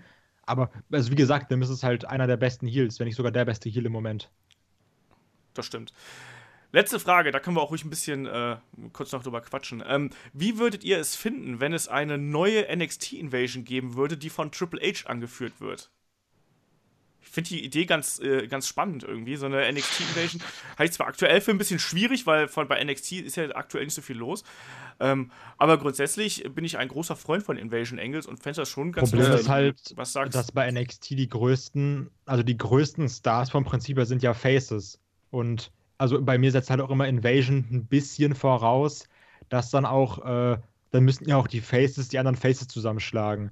Also weil dann hast du halt irgendwie so einen Shinsuke Nakamura, der noch dabei ist, und dann hast du äh, DIY, die noch dabei sind, und wenn die dann irgendwie auf andere Leute losgehen, habe ich jetzt auch kein Problem mehr, wenn irgendwie Shinsuke ein paar Kinshasa verteilt. Aber so an, also es ist halt dann immer ein bisschen äh, komisch vom Charakterdevelopment her. Aber sonst Invasions immer richtig cool. Ich war auch großer Fan von diesem äh, Nexus-Angle, was dann leider sehr krass gescheitert ist. Aber so an sich, wo die da reingekommen sind und wirklich den Ring, also wört, wortwörtlich den Ring auseinandergenommen haben, war das schon sehr geil. Ja. David, was ist deine Meinung zu einem NXT Invasion Ich fände es richtig geil, allerdings könnte das nicht mit Triple H funktionieren. Also ich, Triple H muss komplett außen vor genommen sein, dass die quasi ähm, gegen die Autorität und gegen die Ordnung halt vorgehen, weil sonst kann Invasion Angle. Ich, ich mag es halt nicht, wenn es äh, von einer Person gesteuert wird. Das, dann funktioniert das für mich immer nicht so gut. Für mich ist halt, bei Nexus zum Beispiel war einfach cool, die kamen plötzlich rein. Und die hatten auch ihren Anführer, klar, aber halt nicht einen Manager oder einen Triple H oder einen Präsident oder sonst irgendwas.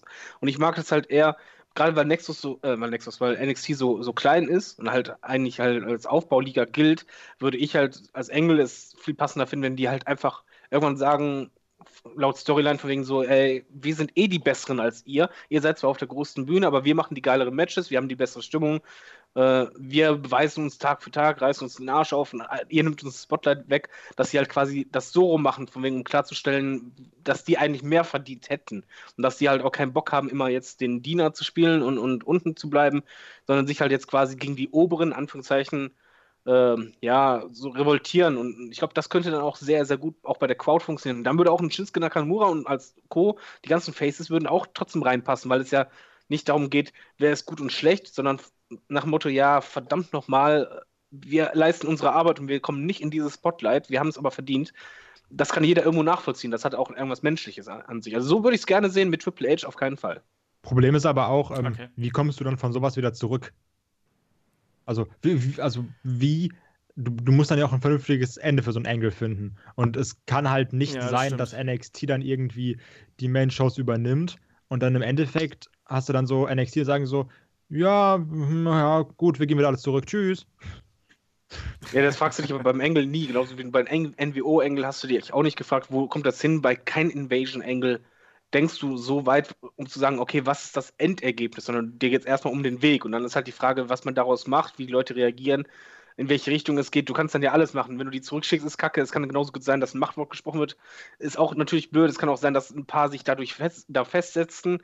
Ähm, ich würde das, beim Invasion Angle kannst du und solltest du auch nicht so lange planen, dass du das Ergebnis schon weißt, sondern du musst ja, erst hat mal man ja den bei Angle Nexus machen. gesehen. Was man, Ja. hat, hat man auch nicht geplant. Und dann kam John Cena und dann so, ja gut. Ja, aber das mit John so Cena, das war, war halt der, der super Rausch schlechthin. Ein Invasion Angle ist halt irgendwann zu Ende, das ist normal, aber du darfst halt jetzt nicht rangehen und sagen, ja, was kommt am Ende jetzt wirklich dabei heraus? Bei NWO hast du es auch nicht gehabt. Und das Ding hat, hat echt jahrelang richtig gut funktioniert und dann wurde es schlecht. Und irgendwann ist es dann halt auch zu Ende. Aber trotzdem, ein Invasion lebt eigentlich immer von diesem Anfangsimpact und dann, what the fuck, was passiert denn hier gerade? Und ich will wissen, wie geht das jetzt weiter? Erst einmal. Bei, bei The Walking Dead fragst du dich ja auch nicht, ja, kommen sie jetzt am Ende jetzt da wirklich hin, sondern du willst diese Reise sehen. Und das sind halt meistens die, die, die Wege, die halt interessanter sind als das Ziel selber. Obwohl es ja nur eine Art gibt, Ja, wie Walking das Dead enden kann. Müssen wir mal privat drüber reden. In den Kai da auftaucht und dann irgendwie alle beißt. Ja! Gut, aber dann sind wir, glaube ich, jetzt auch mit der, mit der Fragerunde hier durch. Äh, großes Lob an euch da draußen. Ihr seid ja wieder super aktiv gewesen hier. Ihr wisst, Fragen einfach äh, an frage.headlock.de oder über Facebook, Twitter, YouTube, äh, was auch immer, Instagram sind wir auch. Äh, ihr erreicht uns da auf jeden Aber, Fall. Und, Äh, äh, ich muss noch mal ganz ehrlich sagen, ja. als das halt aufkam mit den Fragen und sowas und da kam irgendwie mal alle Jubeljahre eine Frage, dachte ich so, oh Mann, Alter, das ist ja, puh, das ist äh, schwierig. Ne? Wisst ihr eigentlich aber, noch die erste aber, Frage? Aber wenn du jetzt siehst, wie viele da kamen, äh, äh, wirklich großes Lob, ich finde das richtig geil. Die erste Frage war, ich habe eine, ich hab mal eine geschrieben, aber die hat Olaf nie äh, vorgelesen.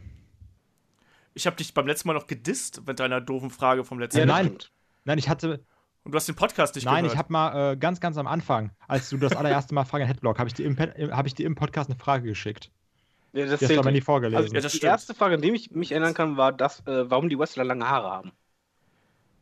Oder nasse Ja. Haare, oder? Was Nee, nasse das- Haare? Doch, Das nass, waren- das war nasse Haare. Das nasse war richtig, Haare. das war eine coole Frage und ich habe mich so gefreut damals, wenn ich gesagt, oh mein Gott, es kommt wirklich eine Frage, weil du denkst halt, eigentlich Ja. kommt ja nichts. Das Du denkst eine geile okay, Frage. die Einzigen, die diese- den, Podcast hören, äh, bist du, ich und ein paar Freunde, die du dazu zwingst, die eigentlich auch gar keinen Bock dazu haben. Nein, es hören ja wirklich Leute zu. Und diese Fragen werden jetzt mal mehr und Ja. das macht so Bock und auch von meiner Seite aus Riesenlob, das macht richtig Laune, weil wir ja auch nicht wissen, außer Olaf natürlich, welche Fragen kommen da überhaupt. Ja. Und unsere, die, Genau. Ich sammle die ja vorher und dann. die Hörer haben ja. auch richtig geile Twitter-Handles. Da gibt es einen Typ, der heißt einfach CM Drunk. Das ist Ja, Tobias. mal, übrigens. ist Tobias.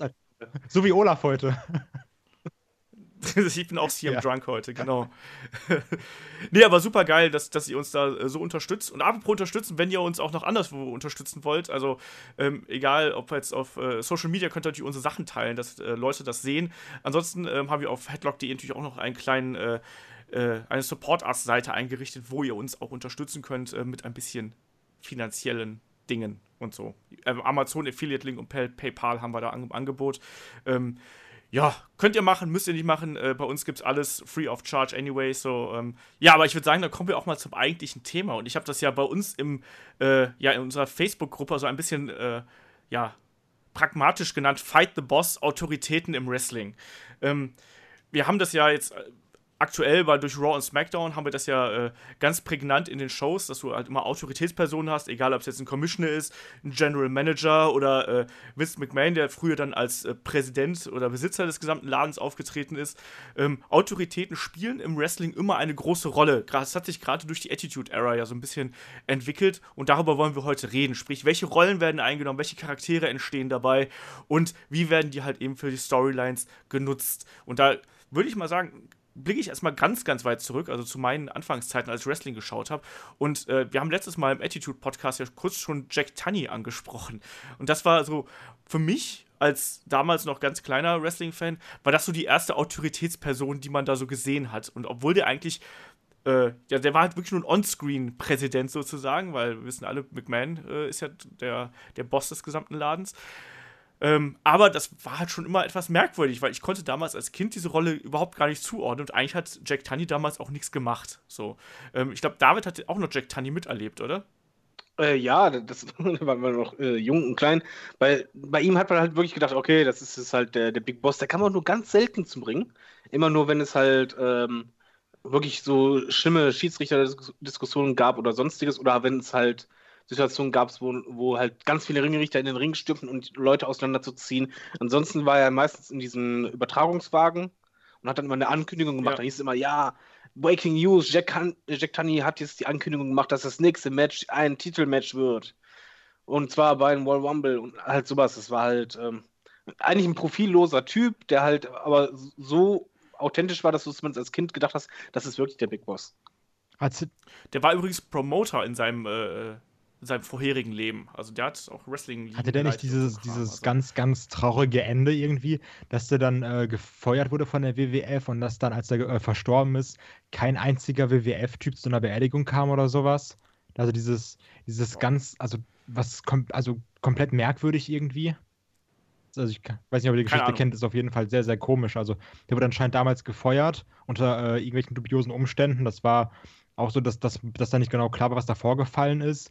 Aber anscheinend haben die sich dann halt so verstritten, dass halt damals, obwohl der, glaube ich, äh, relativ lange mit der WWF zusammengearbeitet hat, dass halt kein einziger irgendwie zu einer Beerdigung kam oder sowas. Also irgendwie, ah, manchmal sind halt schon echt so kritische Sachen in der äh, Beziehung mit den McMahons vorgefallen mit Leuten.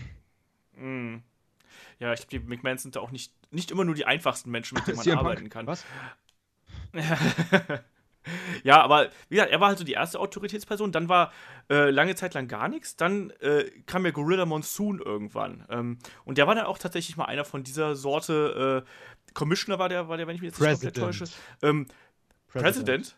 President war der auch? Okay, dann äh, streiche den Commissioner.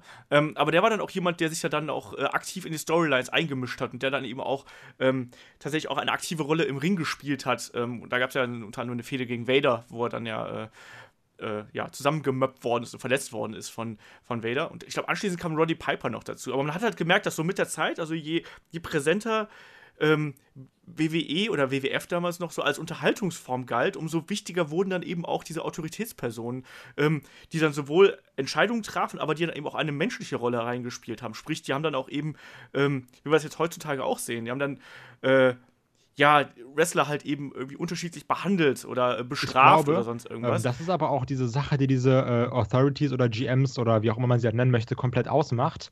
Weil wenn man jetzt mal, ähm, wir werden ja da gleich noch auf viele eingehen, aber der Großteil war ja eigentlich Heel. Also diese an die, die ganz, ganz ersten kann ich mich natürlich nicht erinnern, da müsst ihr mir jetzt sagen, aber vom Prinzip her waren die meisten ja eigentlich Heel, oder? die waren jetzt erstmal neutral. Also Jack Tunney war, war neutral und Gorilla Monsoon war ein Okay. Babyface. Also weil. Also ähm, generell waren das ja auch keine Charaktere, es waren halt immer Ja, Autoritätspersonen, die halt wirklich so, ja, wie soll man sagen, so ein Sesselpupser waren. Halt immer Also- neutral, sachlich. Das waren diejenigen, die mal für Ruhe sorgten und klaren Kopf hatten und Co. Okay, also weil halt irgendwie die meisten, die ich halt ähm, dann wahrgenommen habe, waren immer eher so die Heels, die die Faces bestraft haben. Ich habe das halt immer so empfunden. Also jetzt, wenn man später darüber nachdenkt, dass es ja auch dann teilweise so war, dass halt der Zuschauer das dann gut nachvollziehen kann. So nach dem Motto, ich meine halt perfekt, wo wir gleich ja nicht drauf eingehen werden, diese Austin McMahon-Fehde, die gleich irgendwann noch kommt, ähm, dass halt auch die Leute Ja. denken so, ja, weil Austin ist ja der Arbeiter, ich, das, das bin ja quasi ich, mein Chef ist das Arschloch, das ist ja quasi mein Chef und das ist ja wie bei mir im Privatleben. Dass das, glaube ich, auch diese GM-Rolle so krass gepusht hat, weil die Leute einfach sagen, ja klar, das kann ich halt nachvollziehen. Das ist ja wie bei mir. Mhm. Ja, natürlich. Also das, das ist ja dann auch die Sache. Ähm, wie gesagt, als Unterhaltungsprodukt musst du ja die Leute irgendwie dazu kriegen, dass sie sich mit, mit dir identifizieren können. Ne? Und du, jeder hat ja schon mal einen Boss gehabt, den er nicht leiden kann oder wie auch immer, mit dem er Streitigkeiten gehabt hat. Niemand fühlt sich, glaube ich, äh, äh, ausreichend bezahlt und äh, also außer die Bosse selber ähm, oder äh, wertgeschätzt oder was auch immer. Und das ist natürlich dann genau das, ähm, was dann in der Wrestling-Welt dann eben auf andere Weise ausgetragen werden muss und dargestellt werden muss. Und damit kommen wir vielleicht auch gleich zu der äh, Austin McMahon-Geschichte, weil ich glaube, das ist ja sowas, um es mal ganz, ganz krass zu sagen, also ich glaube, dass ja McMahon und auch gemeinsam mit Eric Bischoff ja diese, diese Rolle des bösen Bosses ja auch eigentlich perfekt verkörpert haben, oder? Ja, also. David. Oder Nein, Kai, also ich, ja gut, ich kann ja eh nicht viel dazu sagen, aber ich kann, also ich kann es ja nur aus der äh, Retrospektive betrachten, als wirklich eine der besten Fäden, die es halt jemals gab. Ähm, was aber auch wirklich nicht nur an Steve Austin lag, sondern auch einfach, du merkst wirklich, also generell bei den McMahons, aber bei Mr. McMahon noch am meisten. Deswegen fand ich es auch immer ziemlich cool, wenn einer der McMahons, ähm, besonders halt Mr. McMahon, ähm, GM, Commissioner, was auch immer war, weil du merkst halt so, es ist deren Firma und die sind richtig mit Herzblut dabei. Also das ist halt für die nicht nur ein Job, sondern das ist halt wirklich deren Leben. Und das hast du halt auch extrem in dieser äh, Austin McMahon-Fehde gemerkt, wie da einfach, da hat halt so viel Herzblut auch drin gesteckt. Das ist perfekt einfach. Der hat ja auch alles mitgemacht. Also da muss man sich auch mal, der hat ja, der war sich ja für, kein, für keine guten Storylines zu schade, das sowieso nicht, aber auch für ganz viele schlimme Sachen ja auch. Weißt du, was McMahon ja auch so an Demütigung über die Jahre über sich hat ergehen lassen. Ne? Und da, keine Ahnung, also vom, vom Stinkface über ähm, den Biertruck bis zum Milchtruck und keine und das Ahnung. Irgendwie, ähm, ja, und das Dünnschiss genau. auf sie niederhagelt und so. Genau das, und das ist halt, glaube ich, auch ganz wichtig, dass halt äh, er war halt eben auch bereit, äh, sich demütigen zu lassen für das Unternehmen. Ne? Und äh, das darf man halt eben nicht unterschätzen. Und dann hast du eben zum Beispiel jemanden wie, wie Eric Bischoff, der das da zwar auch teilweise gemacht hat, aber ich glaube, der sich halt eben auch in seiner Rolle sehr geil gefunden hat. Aber ähm, der ist ja dann auch irgendwann aus dieser, ähm, ja, äh, Ansagerrolle, die er damals gehabt hat bei der WCW, ähm, auch in die aktive Rolle gegangen. Und ich kann mich noch gut daran erinnern, das war im, äh, im Vorfeld vom, vom, vom äh, wer ist es hier, Bash at the Beach war das, ähm, wo, wo der gute äh, Eric Bischoff eine Powerbomb durch den Tisch eingesteckt hat. Und das war halt damals halt auch so ein Moment, wo ich dachte so, wow, darf man das? Also der, da wusste man halt, dass der, dass der da die, Danke, die Fäden zieht. Und da bist du halt wirklich, nee, aber da bist du halt in dem Moment, da war, da haben diese Autoritätspersonen äh, äh, halt dann wirklich noch so funktioniert, dass du dir gedacht hast, so, oh, das ist, das ist jetzt aber ein Übergriff so und das hat dann auch wirklich einen Impact gehabt. Jetzt heutzutage ähm, wäre das, weil das nicht mehr ganz so heftig. Aber damals war das halt schon so ein Augenblick, wo du gesagt hast, oh, okay, jetzt, da, da passiert jetzt aber gerade was Echtes, oder? Äh, ich, da haben sich halt normal, gefragt, ne? äh, also irgendwie. Ja, ja, genau. Heutzutage ist man daran gewohnt, dass, dass die Autoritäten da äh, eine aktive Rolle spielen. Damals war das was ganz, ganz Spezielles. Na, also, David, wie hast du das damals wahrgenommen? Diese, Gerade dieser Übergang, wo du dann von diesem, ähm, naja, etwas ruhigeren äh, Raw von den Anfang der 90er und dann eben diese, diese Übergangsphase zur Attitude Era, wo es ja dann auch die Autoritäten äh, mehr mit den Wrestlern zu tun haben. Ich finde, das hat halt einen riesen, ja, riesen Haufen Realität irgendwie mit reingebracht. Das fing ja damit an, dass halt Bret Hart nach dem Match so sauer war und halt zum Kommentatorentisch ging dann halt auf Vince drauf, wo man halt erstmals merkte, okay, das, der ist halt ein bisschen Chef und Co. Äh, das wurde ja dann später mit, mit Austin forciert äh, und, und ähm, DX und Slaughter und Co. Kommen wir gleich alles zu. Und das hatte alles irgendwie was Reales und auch Schockierendes, weil das war halt, ja, wie soll man sagen, es, ist, es gibt halt viele No-Gos. Man ist ja so erzogen, dass man halt vor Autoritätspersonen Respekt haben soll. Und da passiert dann plötzlich genau das Gegenteil, dass halt jemand so wütend wird oder sonst was und dann das dann halt nicht macht. Und das war anfangs ein Riesenschock, weil du es halt einfach null gewohnt warst. Du warst halt gewohnt, dass zum Beispiel auch wenn Ringrichter reinkam, das, das fing ja schon damit ungefähr an, und dass anfangs halt Ringrichter reinkamen, die haben ja immer zum Beispiel Streithähne getrennt. Und das hat auch immer funktioniert, weil wenn Ringrichter da waren, alles klar. Und dann hattest du aber plötzlich Szenen, wie dann zum Beispiel Bret einen Ringrichter am Kragen packt und den einfach durch den Ring schmeißt. Das war absolutes No-Go, das mhm. war auch neu. Und da ist die Halle plötzlich ausgerastet. Und ich als Zuschauer, als, als Knie, war dann auch richtig so: Ach du Scheiße, was macht der denn da? Das darf er doch gar nicht machen. Also dieses, das darf man doch nicht, Punkt, Punkt, Punkt. Das war halt der größte äh, Aspekt, glaube ich, an, in der Anfangszeit dabei. Ja, absolut. Ähm, und wie gesagt, ich fand es ich fand's halt äh, dann auch interessant, weil du wie gesagt hast, es, es ist halt dann irgendwie immer realistischer geworden. Und man hat aber gleichzeitig dann irgendwie diese Verbindung gehabt, ne? weil egal ob du als Kind bist, dann ist halt dein, der Chef ist halt dann irgendwie dein Lehrer und, und es hat sich ja irgendwie jeder gewünscht, dass man äh, diese Grenze übertreten durfte, so äh, handgreiflich gegenüber dem Boss werden, aber man ist halt dazu erzogen worden, dass man sowas halt nicht tut, selbst bei Streitigkeiten. Und beim Wrestling, da konnte man dann so vor dem Fernseher dieses Gefühl dann halt eben ausleben. Ähm, und speziell bei McMahon war es ja auch so, ähm, da hat man dann ja auch gedacht, okay, äh, finde ich eigentlich eine geile Idee. Aber als er dann wirklich in den Ring gestiegen ist, war man doch erstmal schwer beeindruckt, man oder? konnte den ja aber auch so unfassbar gut hassen, ne? Also, das ist ja, das ist ja so ein Mensch, ja. den kannst also der, der, der, lebt ja auch davon, dass er, dass der so einen Unsympathen spielen kann. Und also du merkst ja heutzutage, dass jeder den des Todes respektiert, wenn er reinkommt, weil du einfach weißt, das ist halt einer, das ist halt nicht nur so ein Strippenzieher, der da hier den GM spielt, sondern der steigt auch mal in den Ring und lässt sich einfach mal von Stone Cold komplett zusammenschlagen. Ja, aber generell, als er zum Ring kam, erstmals mit freiem Oberkörper, das war schon krank. Ja, also, also die Arme. War, ja, aber auch äh, generell die ganze Figur, weil du hast es halt immer bei diesen Anzügen halt nicht richtig gesehen. Da konntest halt nur ahnen, okay, der ist halt größer gebaut, schlank gebaut und so, und dann kam da plötzlich dann voll das Muskelpaket. Aber generell finde ich halt bei Vince, was da halt immer stimmt, was heißt nicht immer stimmt. Anfangs, als er Ankündiger war und, und äh, Kommentator, hatte der halt nichts mit Mimik drauf oder so. Aber was halt merkst, du findest auch im Internet ganz viele äh, Memes äh, oder Memes oder wie auch immer die heißen, zu, äh, zu Vince, weil er einfach so eine, wie soll man sagen, so eine extreme Mimik hat, die halt fast schon comic-mäßig ist. Aber dadurch wirkt halt, halt Mhm. alles ein bisschen größer. Wenn er halt so einen, fiesen Blick hat, da fehlen eigentlich nur noch diese Teufelshörner. Dann denkst du, das ist da gerade der lebende Teufel, der da vor dir Ja, steht. das, das Das hat er halt, oder wenn, wenn, oder wenn er, Entschuldigung, wenn er halt Ja. irgendwie eine Frau äh, sah oder Twitch zum Beispiel, weißt du, die so äh, halbnackt war oder so und dann dieser, dieser, dieses Grinsen dabei, wo du einfach dachtest, boah, das ist der notgeilste Bock der ganzen Welt. Also das hatte diese Extremen, was, was, was die Ausstrahlung angeht, hat er einfach total drauf gehabt. also die legendärsten sind doch eh dieses, äh, dieses It was me, Austin. Wenn halt diese Kapuze abzieht, das Meme gibt es ja tausendfach. Ach so, ja. Und halt, äh, ich glaube das auch, wenn sich Trish Stratus auszieht oder sowas, wo er dann so äh, mega am Abgehen ist und dann äh, rückwärts vom, äh, so rückwärts mit dem Stuhl hinfällt. Also, das sind, glaub Ja, ich, genau. siehst du ja Das überall, auch in, in Bezug auf alles oder sowas. Das sieht ja auch aus.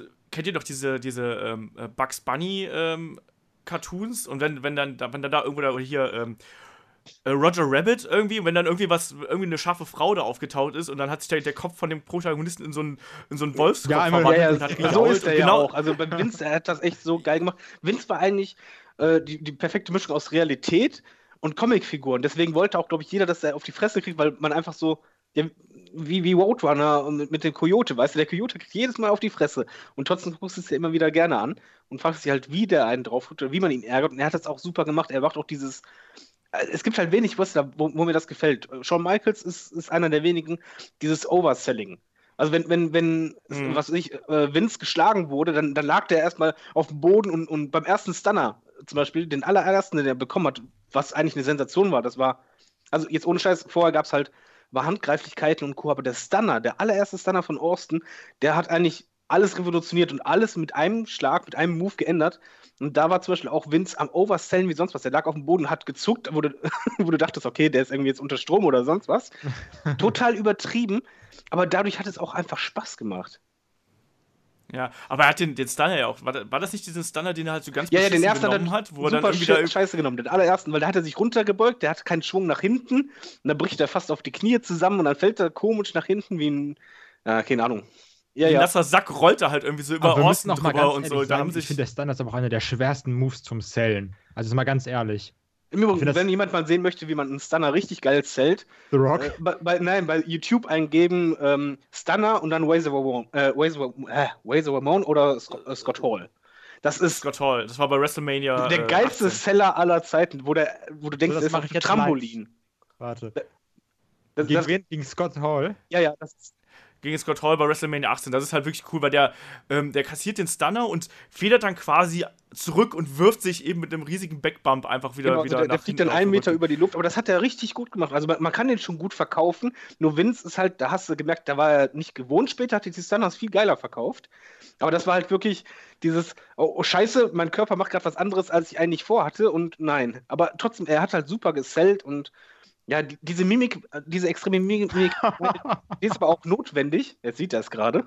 Wie er einfach komplett weg, so in die andere Ecke des Rings springt. aber Man kann das auch geil zählen. ja, also doch, das, das sei jetzt auch nicht scheiße. Also ich mag das auch nicht, wenn die da, äh, so wie ihr das halt schon gerade gesagt habt, das hast du ja auch heute, wenn äh, Luke Harper den AKO zählt, wenn die auf die Knie gehen und wie so ein nasser Sack einfach dann so zur Seite rollen. Aber, ähm, aber also, Ja. nichtsdestotrotz ist halt schon ein schwerer das- das Move. auch. Weil man muss halt noch bedenken, äh, Stone Cold als Gegenpart, der ist ja auch irgendwie so überspitzt dargestellt, dass es eigentlich auch schon fast eine Comicfigur ist. Und er hat halt auch von der Mimik bzw. von den Gesten her auch alles sehr prägnante Sachen und sehr auffallende, klare Sachen. Das heißt, das Publikum bei der Fehde halt konnte immer genau sehen, was ist gerade Sache, was, was fühlen die gerade beide. Und ich glaube, das ist auch sehr entscheidend, dass manchmal einfach es so klar kommuniziert wird, dass du halt gar nicht für groß nachfragen musst, sondern die beiden gucken sich an und du konntest anhand von der Mimik von Vince sehen, was sich der schluckt kurz und guckt richtig geschockt, so von oh nein, ich mach mir echt in die Hose, jetzt habe ich richtig Schiss. Und Stone Cold umgekehrt zum Beispiel guckt von wegen, ich hau dich jetzt kaputt, mir reicht es langsam. Ähm, das haben die super gemacht und da muss man halt auch Vince loben, der hat das ja immer weiter äh, ausgebaut und Vince ist zum Beispiel einer, der oversellt dermaßen, aber ich gucke den trotzdem gerne. Ich finde jedes Mal, wenn, wenn ich Vince sah in Promos, auch später mit DX und Co., so derbe unterhaltsam, obwohl es absolut unrealistisch ist. Allein schon sein Gang zum Ringen und so. Aber er hat sich halt im Laufe der Jahre auch immer weiter gesteigert, immer mehr ausgebaut und er hat einfach den perfekten Bosscharakter. Ja, also das war ja auch wichtig, also ähm, dass du diesen Gegenpart äh, zu Austin damals gehabt hast, weil ansonsten hätte es nicht funktioniert, wie du ja gerade schon ganz richtig gesagt hast. Ähm, und was, was ich da auch interessant fand, ist, ähm, wie sich auch der McMahon-Charakter ja so entwickelt hat. Ne? Also jetzt nicht nur am Anfang, bis er dann hinterher zum bösen Boss geworden ist, aber selbst dann innerhalb dieser Fäden, weißt du, wo er dann hinterher ähm, erstmal sich die Corporation aufgebaut hat, war es ja ganz klar. Ne? Also als, als Boss brauchst du Handlanger, äh, die deine, deine Aufgaben für dich oder die Drecksarbeit für dich erledigen. Und äh, auch wenn die Storyline aus heutiger Sicht echt cheesy ist und so, auch diese, diese Verbindung hinterher mit dem Undertaker und mit der Corporate Ministry, die sie dann da aufgebaut haben, was Kai gerade, glaube ich, gesagt hat, mit dem ja, äh, It genau. was me, Austin, all the time, ne? wo er da wirklich den Pakt mit dem Teufel eingeht, um Austin zu, sch äh, zu schaden. Das ist halt auch, ich finde, es ist auch, muss auch immer klar ersichtlich sein, gerade bei diesen Autoritätspersonen kommt es halt eben auch auf die Motivation darauf an. Ne? Also da, da muss auch immer klar verständlich sein, so, warum handelt dieser Charakter da jetzt aktuell so? Das war zum Beispiel bei, bei Eric Bischoff, war das in meinen Augen halt nicht immer so äh, klar ersichtlich. Der Bischof Ähm, war viel Beispiel, eindimensionaler. da das ist halt der große Unterschied. Ja, bei eben. Bischof war halt einfach nur, ich bin der Geilste, so, Charakter abgeschlossen. Bei Vince war zum Beispiel anfangs, wo er halt mit Stone Cold und mit Mike Tyson, äh, das hatte, das war ja nicht von wegen, okay, ich bin von Anfang an hier der E- Egoist, sondern, ey, das ist gerade meine Company, du Arsch, machst mir gerade alles kaputt. Das war, die Motivation war da die Firma. Anschließend kam halt die Motivation daraus entstehend, äh, dass ein persönlicher Krieg kam, ein persönlicher Hass, von wegen, ja, du hast mir das kaputt gemacht, ich mach dir das Leben zur Hölle. Und, und dann später auch, von wegen auch mit der Family, wo dann auch Trish dazu kam und Co. Und es gab halt immer eine Motivation, die sich geändert hat bei Vince. Er wurde im Grunde genommen immer diabolischer, also immer böser auch und extremer, aber es halt immer einen anderen Grund und immer den Grund konntest du auch nachvollziehen. Und wenn es Steph war, die der Grund war, oder halt was Persönliches, aber es war halt immer eine Motivation, die du nachvollziehen konntest. Und das war halt auch eben der große Pluspunkt gegen Eric Bischoff, der einfach sich nicht diese Mühe gegeben hat, nach einer Motivation zu fragen oder sonst was, sondern einfach nur, ich bin der Geilste. Und das hat sich halt von Anfang bis Ende nie geändert. Ja, das Problem war selbst bei, bei Bischof, äh, was, was mich da so, ähm, jetzt wenn ich drüber nachdenke, ähm, was mir so aufgefallen ist, da habe ich immer das Gefühl gehabt, dass, dass man ihn damals auch einfach zur NWO geturnt hat, einfach nur, um ihn zu turnen. So, weißt du, einfach damit dieser Moment da ist, so, oh mein Gott, jetzt ist der auch ich noch glaube, auf der Seite. doch, Aber war danach das nicht sogar, dass Bischof das wollte. Ich glaube, der hat das doch, weil, weil er merkte, die NWO ist so viel cooler, dass er sich ja selber reingebuckt hat. Dass er einfach Teil von diesen, Ja, nee, von diesen Coolen sein wollte. Es ist wie in der Schule, weißt du, da siehst du, ah, die Gruppe, das sind die Coolen. Und dann, ah, da möchte ich auch dabei sein. Und so war das halt bei Bischof auch, also zumindest wirkt es so. Und ich meine, das wäre auch so gewesen. Ja, ja, das, das war auch so. Das sagen ja heute noch äh, viele Kritiker, dass er halt einfach Bock damit, da, daran gehabt hat, mit den großen Jungs abzuhängen und Zigarren zu rauchen und so. Also, ja, also da war halt bei ihm sehr, sehr viel Ego dabei. Ne? Und auf der einen Seite hat er natürlich dann auch mit der NWO oder mit dem NWO-Engel wirklich äh, absolut bahnbrechende Geschichte da geschrieben äh, im Wrestling. Und es war, ist ja bekannt, dass WWE da ja kurz Aber war das nicht eigentlich, bei, ähm, Entschuldigung, bei, bei Bischof war das so eigentlich Situationskomik, weil wir sagen ja, bei uns geht es ja quasi um den, das Aufwiegeln gegen äh, Autoritäten und der Kampf gegen Autoritäten. Bei Bischof war ja eigentlich das Lustige, dass er das Ding ja eigentlich geleitet hat. Das ganze Ding. Und äh, Genau, dass er ja. eigentlich als Chef ja eigentlich nicht gegen, gegen sich selber gestellt hat, sondern einfach nur er gemacht hat, ja, ich mache jetzt selber mein Ding. So, ja, das ist viel cooler. Was aber auch im Nachhinein gar keinen Sinn ergibt, weil er, oder gab, weil er einfach, er hatte die Sendung geführt. Und auch offiziell. Also auch, auch vor der Kamera. Und deswegen war das eigentlich, es ist auch was ganz anderes nochmal. Glaube ich. Ja, aber, aber das ist einem damals halt gar nicht so aufgefallen. Aber dann im Endeffekt ging es einem dann darum, ähm, so ja, jetzt ist halt quasi der Boss noch auf, auf der Seite der Bösen. Ähm, aber man hat dann, was WWE ja geschafft hat mit Austin, hat man eben bei, ähm, äh, bei WCW halt eben nicht geschaffen. Das war nämlich das, das äh, Kreieren neuer Stars, ähm, die glaubwürdig gegen diese Übermacht dann rebellieren konnten. Ich meine, klar, du hast jemanden wie Diamond Dallas Page, der das gut verkauft hat. Ähm, äh, wo es aber auch nicht immer so funktioniert hat. Äh, jemand wie Goldberg, dem hast du dann den Titel gegeben und dann anschließend auf die absurdeste Weise wieder genommen. Äh, Sting, da kam das Hogan-Ego mit dazu. Also, das ist schon, äh, da sind schon sehr, sehr viele Fehler gemacht worden in der Darstellungsweise, die halt bei WWE ähm, bei, der, bei der Darstellung von McMahon-Charakter halt eben Was- nicht gemacht worden sind. Darf ich noch kurz, Ähm, wenn wir gerade dabei ja. sind, was Fehler angeht. Was auch noch ein Fehler war in der WCW, die haben halt ihre eigenen Titel entwertet. Das hat Vince nie gemacht. Selbst wenn Vince mal einen Titel ge genommen hat, war das eine große Storyline und dann halt äh, hat ein anderer den wieder abgenommen. Aber es war halt nie, dass einer sich für den anderen hingelegt hat und sich dann alle ablachten und sagen, guck mal, wir haben es euch gezeigt. wir haben den Titel gewechselt und dadurch total belanglos gemacht. Das heißt, alles, was in der WCW halt wichtig war, wurde irgendwann immer unwichtiger gemacht. Und zwar von ihren eigenen Leuten, dass die eigentlich dargestellt haben, für so, na, der Titel, den, den können wir ja selber beeinflussen, wer den kriegt. Und ach komm, dann wechselt ihr den ein. Und der, der bedeutete am Ende niemandem mehr was. Ja, nee, das war ja dann sowieso so. Da war ja dann der Wanderpokal schlechthin. Und das war gerade das, was ich gemeint habe. Weißt du, wenn ein Titel durch den Fingerpoke of Doom wechselt, dann ist es halt ein Problem. Und das sollte eigentlich auch jeder wissen. Ähm, McMahon weiß das. Ich meine, McMahon war ja auch selber Champion. Das darf man auch nicht vergessen. Der hat den Rumble gewonnen. Ja, das hat der David gerade gesagt. Aber dass er das halt immer gemacht hat, ja, ja, weil es halt smart war. Weil ich glaube, als er auch den Rumble gewonnen hat, hat er ja doch am Ende auch äh, Austin rausgeschmissen, oder? War das nicht so? Ja, ja, das war, das war, das war halt auch immer ja, Storyline. Und dachte so, was? Ist, das ist ja gerade. Also der Rumble war ja auch damals schon groß. Das war ja auch nicht so. Und dann war das. Ja, klar. Alter, hier hat gerade Vince McMahon den Rumble gewonnen, erstens. Und zweitens hat er das gemacht, indem er Stone Cold Steve Austin rausgeschmissen hat. Und da warst du schon direkt in dem Modus, okay, das war vorher schon krass, aber jetzt muss ich einfach noch mehr wissen, was jetzt passiert zwischen den beiden. Ja, vor allen Dingen, da war es auch noch irgendwie logisch, weil Vince hat ja bei dem Rumble quasi all seine Stärken, was halt heißt, ich bin der Boss, ich kann euch quasi pushen, wenn ich möchte, und ich habe Kohle, eingesetzt, damit quasi ja diese, diese Zielscheibe auf, auf Stone Colds Kopf war. Das war ja die Story dann. Das ist aber auch nachvollziehbar. Generell, Vince hat ja immer seine Autorität auch richtig ausgenutzt. Und das auch betont und das auch irgendwo logisch, dass man nachvollziehen kann, okay, das sind seine Stärken und deswegen war er vielleicht hinterhältig, aber halt smart. Und das aber war halt bei, bei Bischof nicht so. Man muss aber auch trotzdem sagen, dass er auch Vince McMahon sehr, sehr, sehr, sehr, sehr viel Unangenehmes gemacht hat, was auch sehr schlecht war. Diese Sache mit Trish Stratus, wo er irgendwie bellend durch den Ring laufen musste. Wie, das fandest du schlecht? Oh, Entschuldigung. Wie, das fandest du gut? nee, aber ich, ich, also, ich meine, du bist Kai, also von daher. Ja, also halt, wie gesagt, es war wirklich, also der hat halt auch sehr, sehr viel Kacke gemacht, ne? Muss man halt auch so sagen. Aber das gab es in der Attitude-Zeit allgemein, aber es gab viel Kacke, auch bei jedem, selbst bei The Rock und, und Stone Cold gab es auch nee, immer Kacke. Also ich meine, du hast auch bei ihm gemerkt, dass er auch schon teilweise sich da irgendwie mit irgendwelchen geilen Ollen äh, zusammengebuckt hat, einfach nur, weil er auch Vince McMahon ist. Das hast du halt auch teilweise wirklich gemerkt. Ja, dann hast du aber noch nicht den Kuss von äh, Eric Bischoff und äh, Stephanie McMahon gesehen. Ach, Eric Bischoff. äh, so meine ich doch, Entschuldigung. Genau, der ist. Ja, ja, aber der, der kam ja dann auch noch äh, später zu WWE rüber. Ähm, und gerade in der Attitude-Zeit sind ja diese Autoritätspersonen dann auch echt erwachsen. Und da mache ich mal auch so einen kleinen äh, Schlenker rüber zu ECW. Ähm, da gab es ja dann äh, ECW hat ja seit, seit jeher Probleme gehabt mit dem Network, ähm, also mit der, mit der Sendeanstalt quasi, ähm, die ihn nicht aus den Verträgen rausgelassen haben und äh, nicht richtig promoten wollten. Ähm, und Paul Heyman war dann dreist genug und hat aus dieser ja, Grundprämisse eigentlich einen äh, Charakter erschaffen, der das böse Network da darstellt. Da war noch Paulie Dangerous, ähm, oder? Kann das sein? Da war, da, da war er noch Paulie Dangerously, ja, ja. Also bei, bei, bei ECW war es, war Dangerously, genau. Und äh, dann wurde, wurde dieser, dieser Cyrus-Charakter äh, eben von Don Callis gespielt.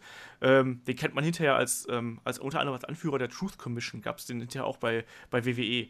Ähm, und das fand ich auch schon einen ziemlich ja, wie soll man sagen, einen ziemlich mutigen äh, Schritt, einfach mal so äh, den Streit so nach offen nach außen zu tragen. Also man stellt sich das mal vor, Vince McMahon äh, würde sich hinstellen und würde offen sagen, ja, hör mal, unser USA Network ist ja total scheiße und wir werden nicht richtig gepusht und überhaupt. Und da halt, nahm das dann wirklich äh, auch in Form eines Stables äh, Formen an. Und das äh, ist halt auch mal eine Art und Weise, mit ja, Business umzugehen, die halt auch dann eben nochmal passend zu diesem gesamten Brand von ECW dann äh, ja aufgebaut worden ist. Aber ECW war halt eben die Rebellen-Brand und dann legst du dich dann halt eben mit dem Network an, mit dem du eigentlich zusammenarbeiten willst, aber das dich nicht lässt, so. Auch dieses Hindern an etwas, das haben wir ja gerade schon bei Austin und McMahon ja auch gesagt, ne? Ähm, der Chef, der Chef äh, kann dich in den, in den Himmel pushen, der Chef kann dich aber auch kaputt machen. Und hier in diesem Fall ist das Network äh, mit diversen äh, Personen und Repräsentanten dann halt eben der Gegner. Das fand ich auch eine, eine ziemlich clevere Idee eigentlich, auch um diesen ECW-Brand nochmal äh, zu unterstreichen und äh, hervorzuheben. Aber da merkst du doch ähm, wieder, dass viele Ideen einfach sehr mutig waren und heutzutage denkst du dir, boah, das ist aber ein Geniestreich. Aber ähm, vom Prinzip her, also sehr, sehr viele Sachen im Wrestling, die auch das Business so groß gemacht haben, wie es jetzt ist, waren auch immer nach dem Motto, okay, alles oder nichts. Also es gab halt auch immer, ja. es gab halt sehr, sehr viele Momente, wo auch einfach mal das, das ganze Business hätte scheitern können.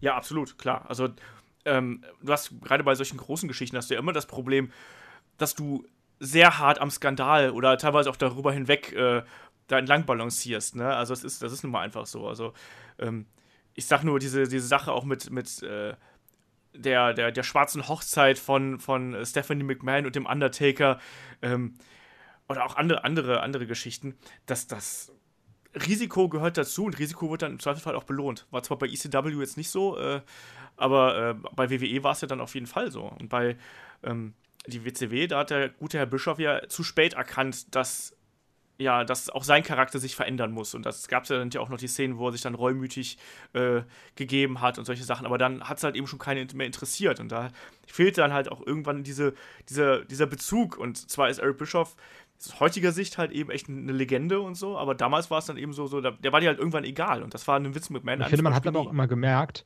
also äh, ich meiner Meinung nach geht auch Paul Heyman in die Richtung von dem, was er leisten kann, immer so in die Richtung von einem äh, Vince McMahon-Charakter, weil er es auch, also du siehst richtig schon, also heute noch als General Manager, wie, wie perfekt seine Mimik ist. Also er redet halt, aber du, du musst ihn auch nur sehen und seine Mimik ist so on point und seine Gestik und wie er sich gibt. Also er ist halt auch immer mit jeder Faser seines Körpers dabei. Er hat jetzt halt nie diese, diese Bumps und Moves und Matches genommen. Hätte jetzt aber auch nicht zu ihm gepasst. Jetzt natürlich auch klar von der Statur her. Aber ähm, er hat es halt auch immer extrem gelebt und das war auch immer das, was halt bis heute noch seinen Charakter so unglaublich gut macht und wo du heute immer noch bist, okay, ich skippe jetzt die Hälfte von Raw, aber wenn Paul Heyman redet, dann sind A, alle leise und B, du verfolgst jedes einzelne Wort.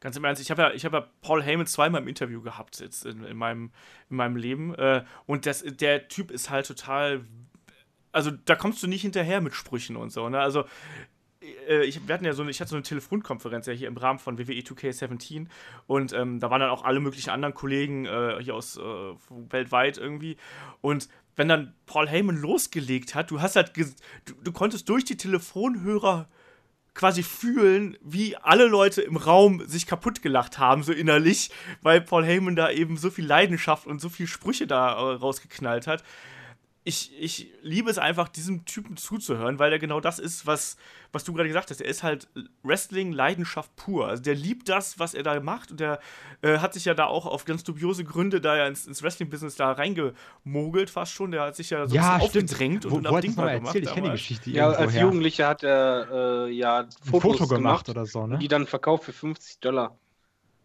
Also es war ja, genau. Und darüber ist er dann, hat, hat er dann die ersten äh, Aufträge bekommen, irgendwie bei irgendwelchen Wrestling-Magazinen. Und dann ist er darüber halt eben da. Ins, bei Vincent McMahon Senior war das, glaube ich, ne? Jo. Damals. Aber ähm, die Sache ist ja, ja. auch, soweit ich das jetzt mit äh, erlebe, das ist ja auch ein Charakter, der sehr, sehr selten K-Fape bricht, ne?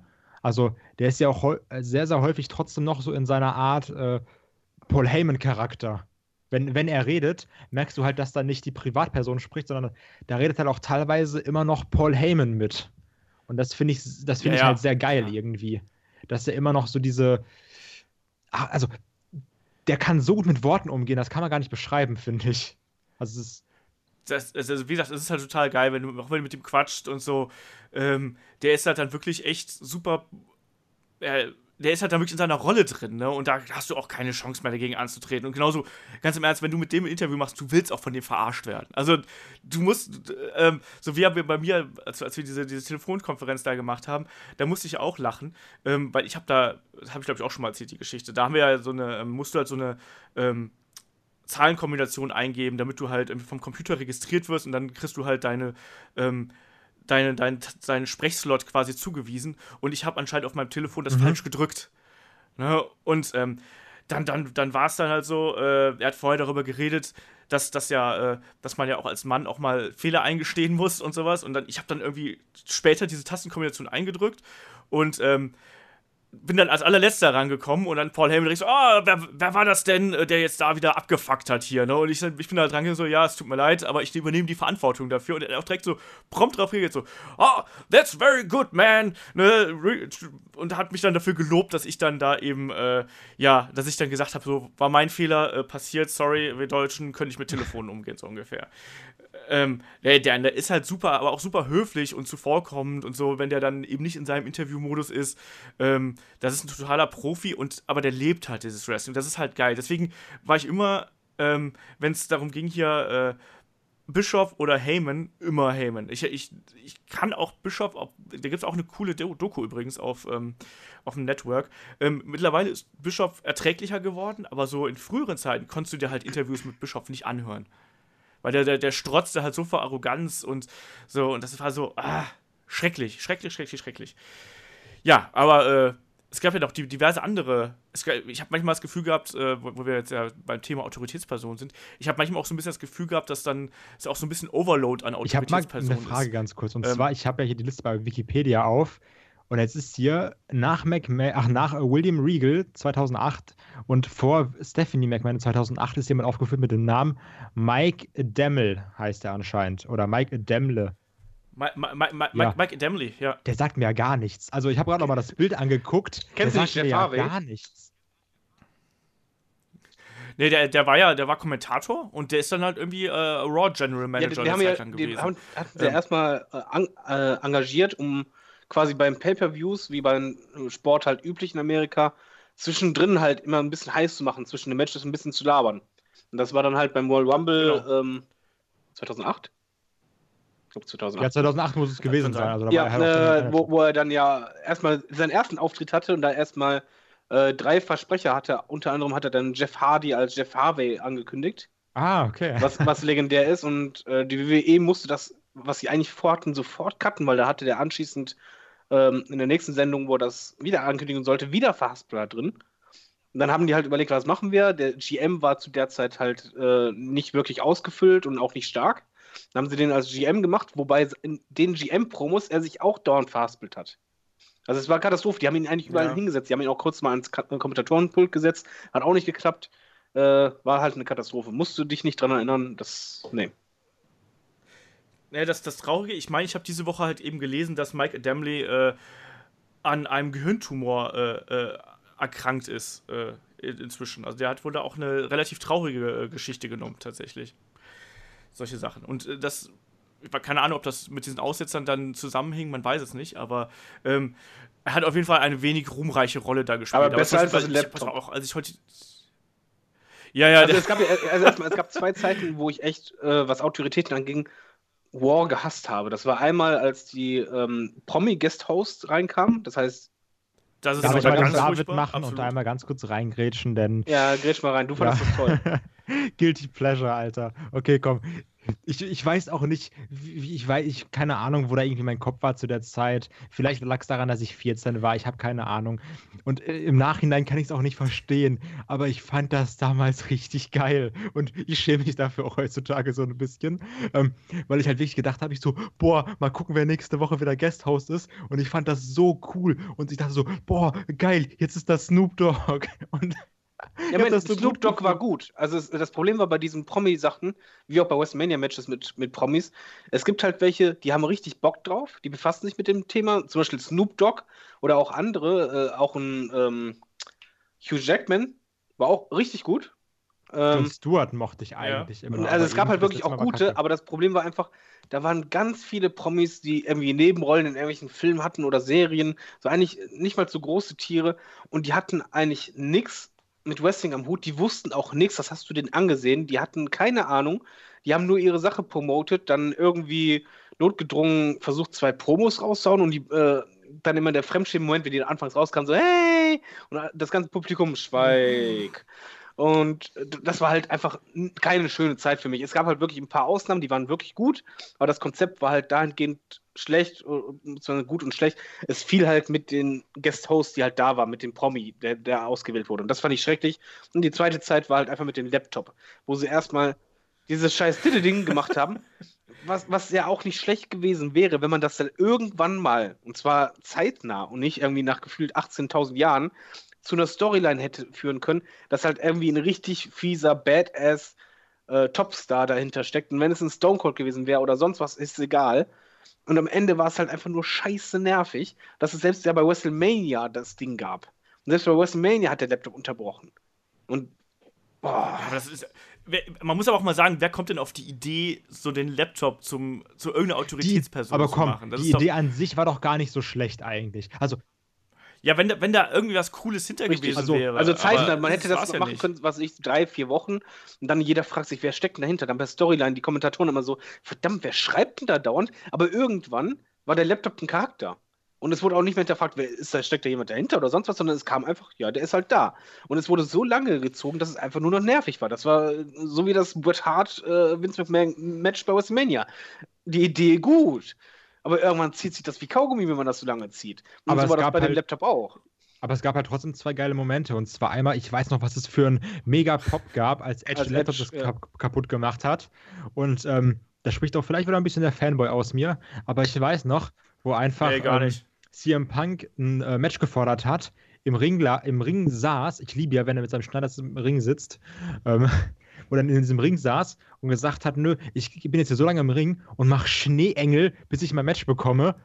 Alter, so, das, das, ist doch genial. Da kannst du mir sagen, was du willst. Ja, aber das hat aber nichts und, mit dem Laptop an sich zu tun. Und der Laptop war nein, einfach. Das Problem nein, ich sage, ist, es war ein geiler Moment damit, deswegen. Also generell bei diesen Themen Autoritäten, da brauchst du eigentlich, eine Autorität muss ein guter, ein starker Charakter sein, sonst funktioniert es nicht. Deswegen hat das Guesthouse-Ding nicht funktioniert, weil du keine Verbindung als Fan aufbauen konntest, weil jedes Mal war einfach ein neuer da und du wusstest, der ist dann nächstes Mal eh wieder weg und der promotet eh nur seine Scheiße und der hat gar keinen Bezug zu dem hier.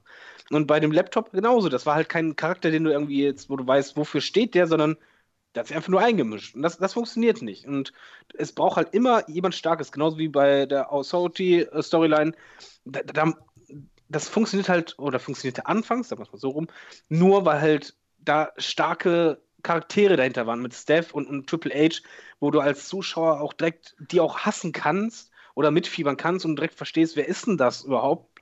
Wobei bei der Storyline ist auch wieder ein Beispiel, was halt nicht funktioniert wenn du immer dieselbe Motivation hast. Das war, bei Vince war es halt anders, aber bei, mm. bei der Authority war es ja immer dieselbe Motivation mit ja. ihrem Plan B, mit ihren, äh, ja, das ist ein A-Player und du bist ein B-Player und es war immer dasselbe. Genau, Best for Business und es wurde einfach zu lang gezogen. Es war gut, aber irgendwann hätte halt die Motivation eine andere werden können oder sollen, beispielsweise, keine Ahnung, stell mal vor, wie, wie geil anders das gewesen wäre, wenn die irgendwann geswitcht werden, von wegen so, jetzt haben wir unseren A-Player und Vince kommt da raus, von wegen so, was macht ihr hier überhaupt? Und dann die Motivation eher ist, wir nehmen dir die Sendung weg.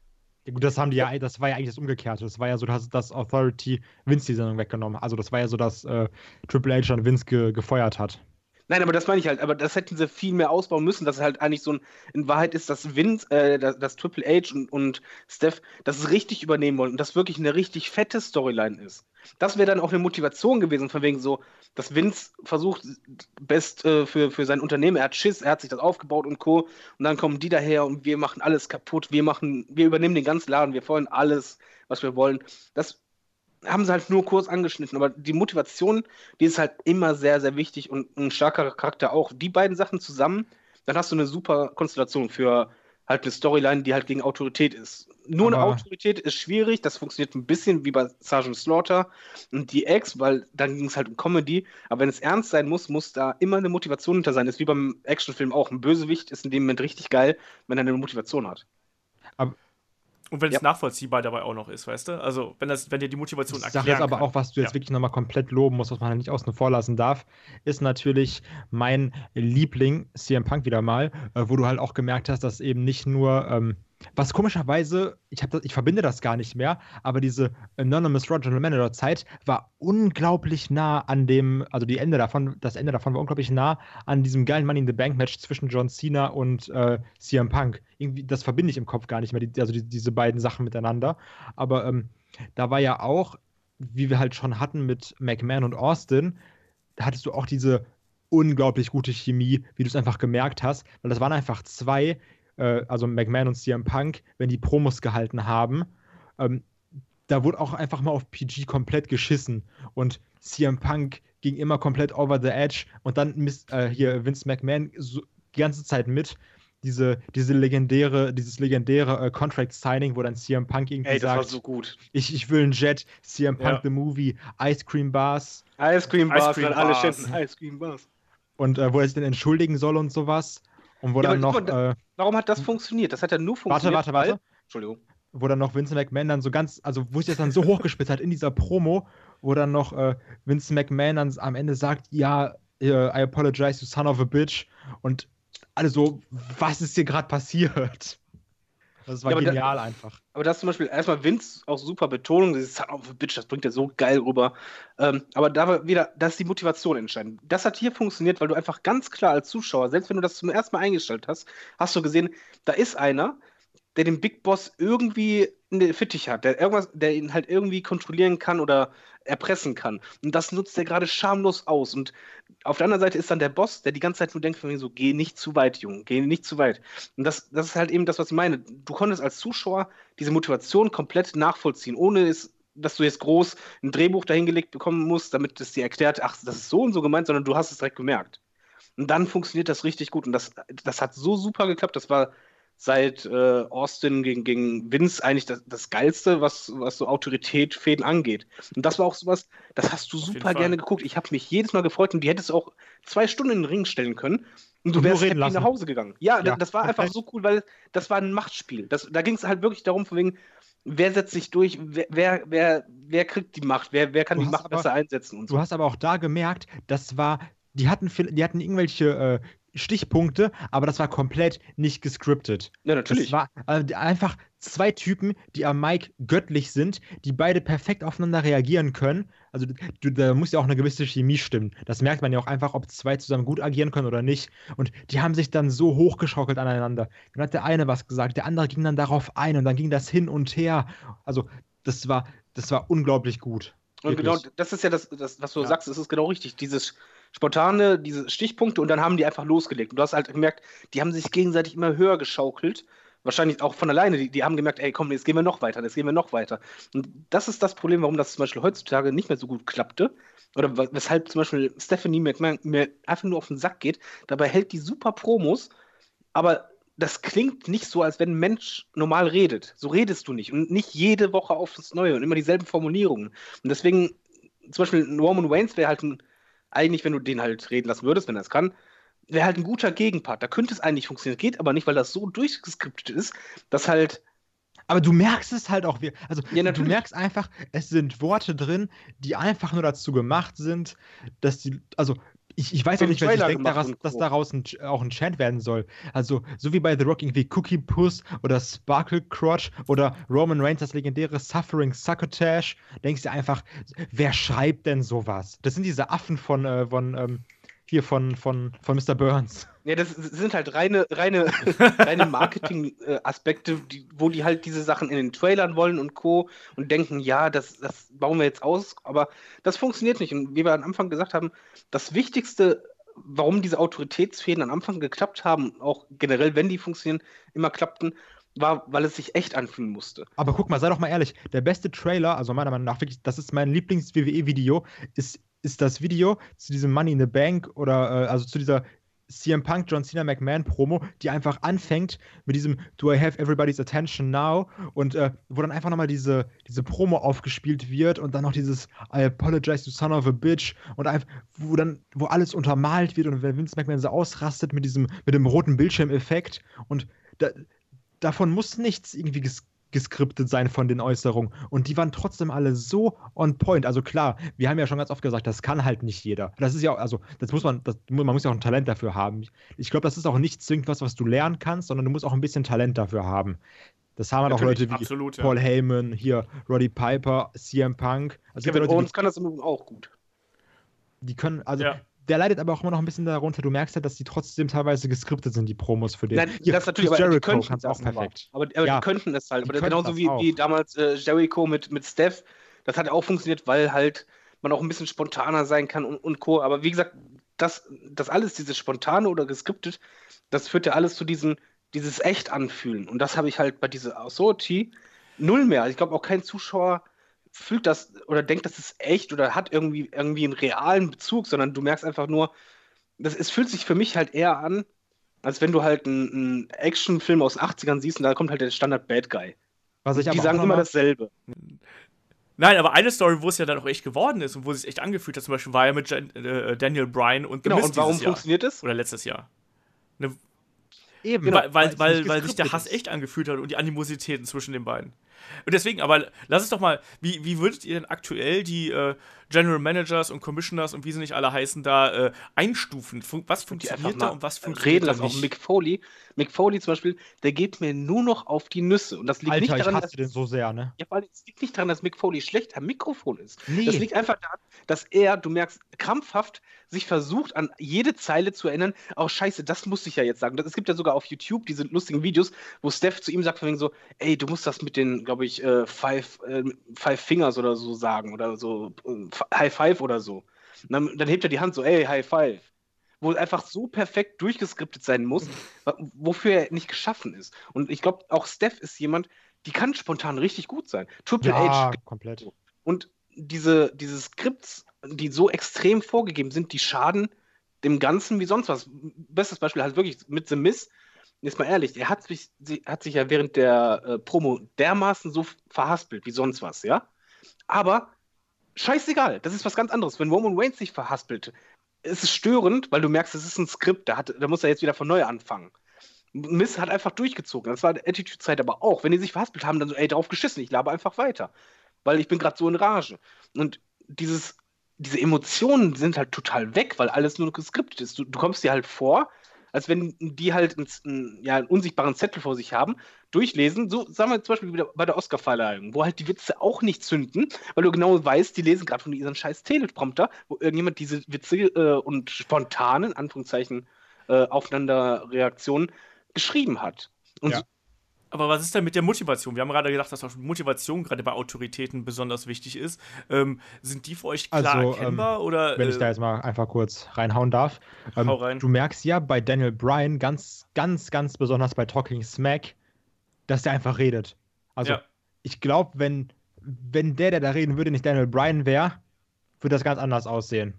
Also Ja. ich auch, glaube, auch auch sehr spontane. Der hat ja auch schon äh, TNA und so einen Scheiß, glaube ich, sogar erwähnt. ja, ja, also klar. irgendwie. Und ähm, das ist halt auch. Es ist gewagt, sagen wir mal so. Aber du merkst halt auch, dass er Bock drauf hat.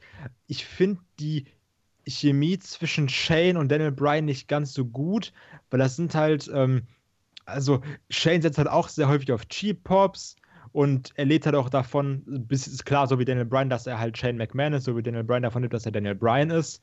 Aber ähm, ich, also ich finde, die Rolle passt jetzt irgendwie. Also Shane McMahon, finde ich, passt da noch weniger als Daniel Bryan. Daniel Bryan merkst du einfach, also das ist halt einfach auch immer sehr schlimm, weil du siehst, da steht gerade jemand, der das jetzt macht, mit vollem Herzen, aber wird halt trotzdem viel, viel lieber einfach auf der anderen Seite stehen. Also wer jetzt, er wäre jetzt eigentlich gerade viel, viel lieber der, der gegenüber vom GM stehen würde, aber trotzdem gibt er halt in der Rolle, in der er jetzt ist, 120 Prozent und geht darin komplett auf, weil das halt auch einer ist, der Wrestling liebt. Und Ja, aber das sind halt bei- immer bei- die besten GMs. Aber bei Shane ist es auch so. Shane kann auch normal reden. Das kann er sehr gut reden. Bei ihm merkst du halt auch diese Sheep-Pops. Das ist ja auch alles teilweise Fremdschämen, weil es so gezwungen Ja, formuliert ist und so weiter. Und dadurch dieses, dieses Skript, ich glaube, also ich würde halt beides zusammenschließen. Die Motivation als auch die Skripts ähm, bauen aufeinander irgendwie auf, weil diese Skripts, die sind halt immer in dieselbe Richtung momentan. Und die Motivation ist ja bei allen momentan immer gleich. Also das ist halt dieses Kindergartenmäßige, weißt du?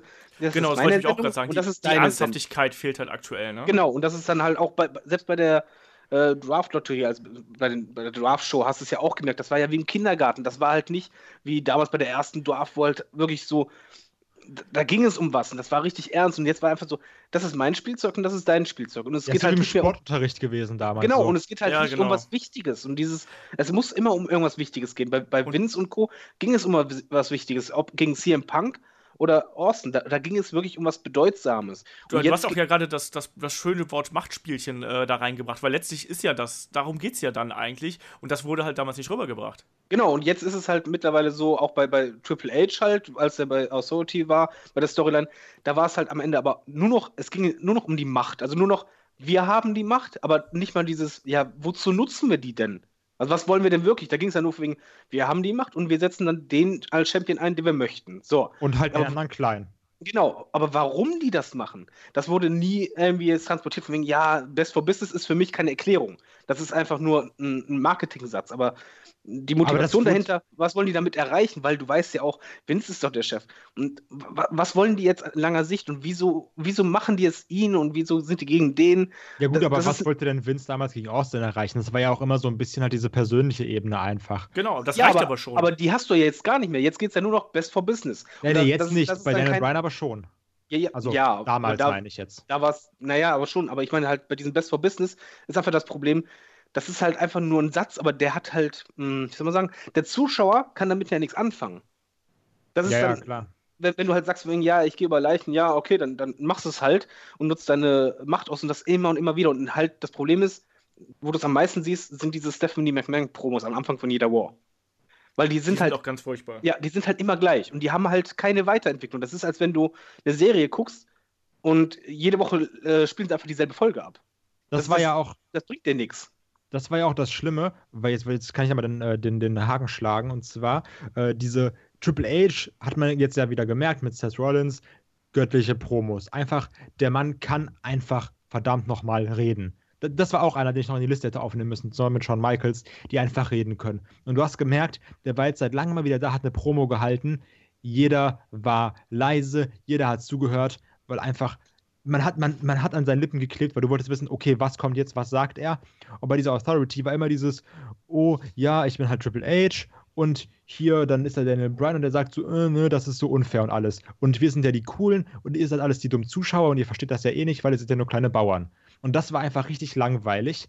Aber um nochmal äh, zu schlagen auf eine, auf eine der absolut besten Promos meiner Meinung nach, die es wirklich gibt, die ich schon sehr, sehr oft gesehen habe, wo sie auch, also die geht auch irgendwie 15 Minuten, ist diese ähm, CM Punk Triple H Promo, obwohl da auch noch sehr viel Scheiße kam, weil meiner Meinung nach hat bei Triple H auch immer sehr krasses Ego mitgespielt, weil er hat sich, also ich empfinde das zum Beispiel so, ganz viele sehen das auch anders, aber ich finde, der hat sich immer in die Big Matches gebuckt. Der war immer irgendwo als äh, Guest Referee oder sowas. Das war bei CM Punk so, das war bei Daniel Bryan so. Also bei Daniel Bryan hat es noch mehr Sinn gemacht, bei CM Punk habe ich es einfach nur scheiße gefunden, weil es einfach gar keinen Sinn gemacht hat.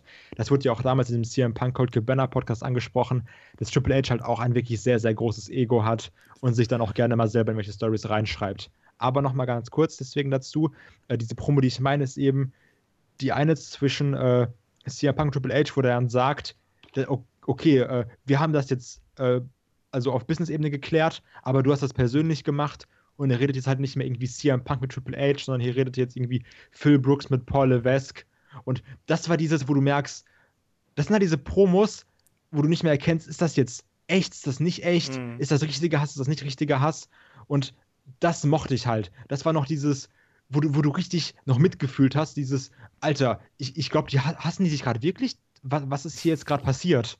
Und das Äh, fand ich ich halt geil. Ich fand zuletzt zum Beispiel auch sehr geil mit ähm, Seth Rollins, wo er halt bei NXT auftauchte. Das, das war ja auch der Autoritätsfehde im Grunde genommen. Und Genau, dann auch bei, bei, ja. bei War. Bei War fand ich zum Beispiel das Wichtige, dass er halt bei, bei Steph unter die Gürtellinie ging. Es wäre sonst eine 0815 Auto, äh, Authority-Promo gewesen, aber in dem Moment, als er unter die Gürtellinie ging und halt die Kinder halt erwähnte von wegen, ja, was machst du denn, wenn ich an der Tür klingel, dann macht dein Kind auf. Und dadurch wurde es, Alter. ja, aber dad, dadurch war es halt, äh, natürlich war es ges- geskriptet. Er er wusste, dass er das sagen musste, aber dadurch kam wieder dieser Realitätsbezug, dieses, ja, es fühlte sich echter an. Das war halt so ein. Gänsehautmoment irgendwie. Genau, und dann kam einfach Triple H dann dazu und dann, dann passte es. Dann, dann war es wirklich von wegen so, okay, jetzt, jetzt reicht es. Du hast eine Linie überschritten und so war es halt bei Vince damals auch mit äh, Stone Cold, wenn man sich halt bedenkt, es war halt dasselbe Prinzip. Äh, es, es kam halt äh, der Mike Tyson raus und Co. Und dann hat einfach Stone Cold diese Linie überschritten und Au Autoritätsfäden funktionieren wirklich dann eigentlich am besten, wenn einfach eine, eine moralische Grenze, die vom, von der Autorität gezogen wurde, überschritten wurde. Auch bei äh, McMahon und CM Punk genauso. Er ging zu weit. Aber Und es er muss auch nicht gekünstelt sein. Also das ist halt auch Nein, nein, ganz natürlich schmale nicht. Grad. Es, es muss halt echt wirken, aber wo du einfach merkst, so, da ist dann als, als Zuschauer, dann hängst du auch so, oh, was macht der denn? Ja, der ist halt jetzt, hat er, oder hat er das wirklich gesagt, einfach diesen einen einzigen Schritt, es muss nicht viel sein, einfach nur ein kleiner Eben, Schritt genau. drüber. Und das reicht dann Satz- schon aus. Das ist halt, wie, wie wir das hatten mit diesem äh, I apologize, you son of a bitch oder dieses da spricht halt Paul Levesque mit Phil Brooks oder halt auch dieses, was machst du, wenn deine Kinder aufmachen? Weil die Promos, die waren halt alle auch gut, auch, auch natürlich sehr gut und hatten ein perfektes Zusammenspiel, aber jetzt gerade, wie du gesagt hast, bei Seth Rollins hast du gemerkt, die Promo vorher hättest du eigentlich so nehmen können, hätte jede Raw-Folge sein können, du hättest sie aber auch nach zwei Wochen wieder vergessen. Aber durch diesen einen, durch diesen einen Satz halt, wusstest du, okay, jetzt, jetzt ist hier gerade was passiert, ähm, das ist nicht so wie sonst. Genau, e-, eben diese, es gab keinen Cheap Heat oder sonst was, sondern es war einfach, als wenn die das Publikum ausblenden und sich auf sich konzentrieren. Und das funktioniert ja. am geilsten. Das Aber ich frage dann mal so, äh, damit wir langsam mal so ein bisschen Richtung, Richtung Finale hier kommen, ähm, braucht man heutzutage noch diese Autoritätspersonen äh, im Wrestling? Also, weil das ist ja irgendwie eine ganz große Mode, irgendwie in jeder Liga, egal ob jetzt bei WWE, TNA, äh, was weiß ich was, du hast überall Autoritätspersonen, die halt eben auftauchen. Ähm, bei WXW ist es ja aktuell genauso, da hast du dann Carsten Beck und äh, Christian Jacobi. Ähm, muss man sowas haben? Ist sowas einfach cool? Ist sowas.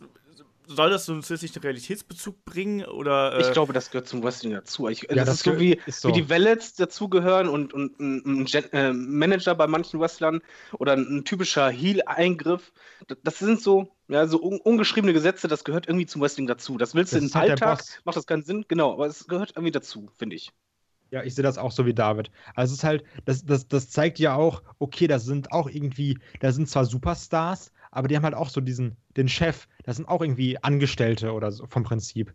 Und mhm. ich finde auch immer, jetzt Daniel Bryan ist nochmal eine Ausnahme, aber vom Prinzip her finde ich halt auch immer, dass äh, Heel-GMs besser funktionieren als Face-GMs, weil, ähm, also ich mag das irgendwie auch mehr, wenn dann wenn sich Faces, also wenn sich die Faces gegen die Heel Gems auflehnen, als wenn da jetzt ähm, ein Face Gem sagt und so, hey, hallo, wir sind alle beste Freunde und oh, guck mal, da ist der doofe AJ Styles, den machen wir jetzt in, in noch ein Match und noch ein Match und noch ein Match aber und noch ein das Match. Das ist aber auch äh, logisch, das ist ja nur menschlich, das ist auch, das will Eben, auch der klar. Mensch eigentlich, der Pöbel. Das ist so als, was weiß ich, bei VW ist ein Skandal oder so weiter, da, da möchtest du auch die, die Chefs hassen. Generell ist ja immer, weil du nach oben gucken musst, in Anführungszeichen bildhaft gesprochen, ist einfach, ja, du guckst nach oben, dann hast du, du magst deinen Chef eigentlich nicht. Das ist eigentlich, du wirst auch nicht auf der Leben von so, ey, mein Chef, der arbeitet immer viel mehr als ich oder sonst was, sondern es ist eher halt die Stimmung von so, ja, mein Chef, weißt du, der macht an sich einen Laun, während ich halt knüppeln muss. Und das ist ja die Grundstimmung. Darauf baut ja die ganzen Autoritätssachen ja auch irgendwie auf, dass du halt einfach genau. jemanden siehst, der macht das, was ich vielleicht unterbewusst manchmal auch gerne machen würde. Das appelliert ja. halt an die niedersten Instinkte. Ne? Und das eine ist halt zum Beispiel Neid, war so ganz, ja. ganz blöd. Also, ich meine, jeder ist ja ein bisschen neidisch auf seinen Chef, weil er wahrscheinlich mehr Geld verdient und äh, klar auch mehr Verantwortung trägt. Aber in erster Linie denkt man da ja einfach so ans, ans Geld. Und natürlich, ja, wie du gerade schon gesagt hast, ne, dieses nach oben blicken und auch, auch dieses nicht wertgeschätzt werden und soll ich sagen, falsch behandelt werden und sowas. Ne? Also, ähm, das, dafür sind die Autoritätspersonen dann, äh, glaube ich, auch ganz gut. Ähm, letzte Frage zum, zum Abschluss. Ähm, glaubt ihr, dass bei WWE es irgendwie zum Wechsel an den äh, ja, der Autoritätsperson Die Frage wollte ich, wollte ich eigentlich auch gerade schon mal stellen, aber ich wollte mich extra für den Schluss aufheben.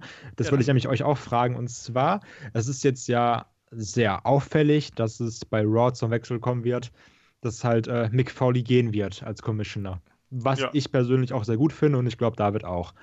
Und ähm, da wollte ich nämlich gerade die Frage stellen, was glaubt ihr denn, wer Mick Foley ersetzt? Und wer das, also er, okay, ich würde sagen so, was würdet ihr euch wünschen? Und was glaubt ihr, was passieren wird? Es Denn, darf ähm, keiner den ersetzen. Das, das, äh, das finde ich das Schlimmste an der aktuellen Zeit, dass halt zwei zusammen GM sind und äh, dazu, jeder Charakter ist ja verschieden. Wenn du jetzt zum Beispiel sagst, okay, du machst das mit Steph und Triple H, verstehst du es, weil das sind Eheleute. Und die harmonieren auch von der Art her und verkörpern denselben Charakter. Was sie aber momentan machen, sind halt einfach zwei irgendwo verschiedene Charaktere, egal ob SmackDown oder War, die halt zusammen das machen. Ob die sich halt gut verstehen wie bei SmackDown oder halt weniger gut verstehen wie bei War, ist was anderes. Aber ich finde halt, ein GM, es, es ist einfacher, eine Person zu hassen, als mehrere. Gerade wenn die unterschiedlich sind. Also ich hoffe, dass so es, es wegfällt, dass Steph alleine das macht. Ich hoffe, dass bei SmackDown Daniel Bryan wegfällt und Was? Shane das alleine macht. Nein, das soll, Alter, Daniel Bryan macht das 20 Mal besser als Shane McMahon. Ja, ja ich, wollte, ziemlich langweilig. ich wollte aber noch hinzufügen, dann die Skripts, also das wäre das Schönste, dann die Skripts ein bisschen lockern und dann halt eine richtige Fehde gegeneinander. Und was daraus entsteht, das ist was anderes. Da kann halt auch Daniel Bryan oder sonst wer involviert werden, aber ich will halt einfach, dass dieses aktuelle Konstrukt äh, nicht quasi weitergeführt wird, indem man eine Person austauscht, weil austauschen möchte ich nicht, sondern dass man dieses Konstrukt beendet. Ja, ich, also ich, ich finde es. Äh ja, ich, ich hätte nichts dagegen, wenn der, wenn, wenn Foley weg wäre und wenn er ersetzt würde. Ähm, Wunschkandidat, ich habe es heute schon gesagt, ich bin ein alter Paul Heyman-Fan. Ich fände Paul Heyman. Habe ich nämlich auch. Ich, ich sehe es nämlich genauso wie du. Aber das ist halt auch das, ich kann mir nämlich nicht vorstellen, wie die zusammenspielen sollen, weil Paul Heyman. Was, also, Stephanie und Paul? Das passt ich, doch super. Nein, aber ich will Paul Heyman nicht in der Rolle sehen, dann sag so, Stephanie, ha, guck mal, du bist Paul Heyman, du bist fett, ha, das ist mega witzig. Habe ich schon gesagt, dass du so fett bist. Hey, Paul Heyman, Fettsack, komm mal her. Hey, Fettsack, mach mal ein Match, haha, guck mal, du bist fett. Das, das ist jedes Mal, wenn Stephanie McMahon mit Paul Heyman da ist, irgendwie so, ja, okay, das ist mega witzig. Dumme Nutte. So, Hallo? Das mag, das mag ich voll nicht. Weißt du, der, ich habe schon gedacht, wir beenden den Podcast, ohne dass irgendwie keiner richtig assi ist. Nein. Ja, Nein. okay, weil Nutte auch das mega Schimpfwort ist, ne? Stimmt, das sagt man ja zu Frauen generell so. Ja, generell, der macht das ja auch an der Kasse immer so viel. Ja. So. Kann ich mal Wes- Wechselgeld haben? ja. Nein, aber ohne. Na, ich ich finde das richtig scheiße, dieses. Immer dieses Polle.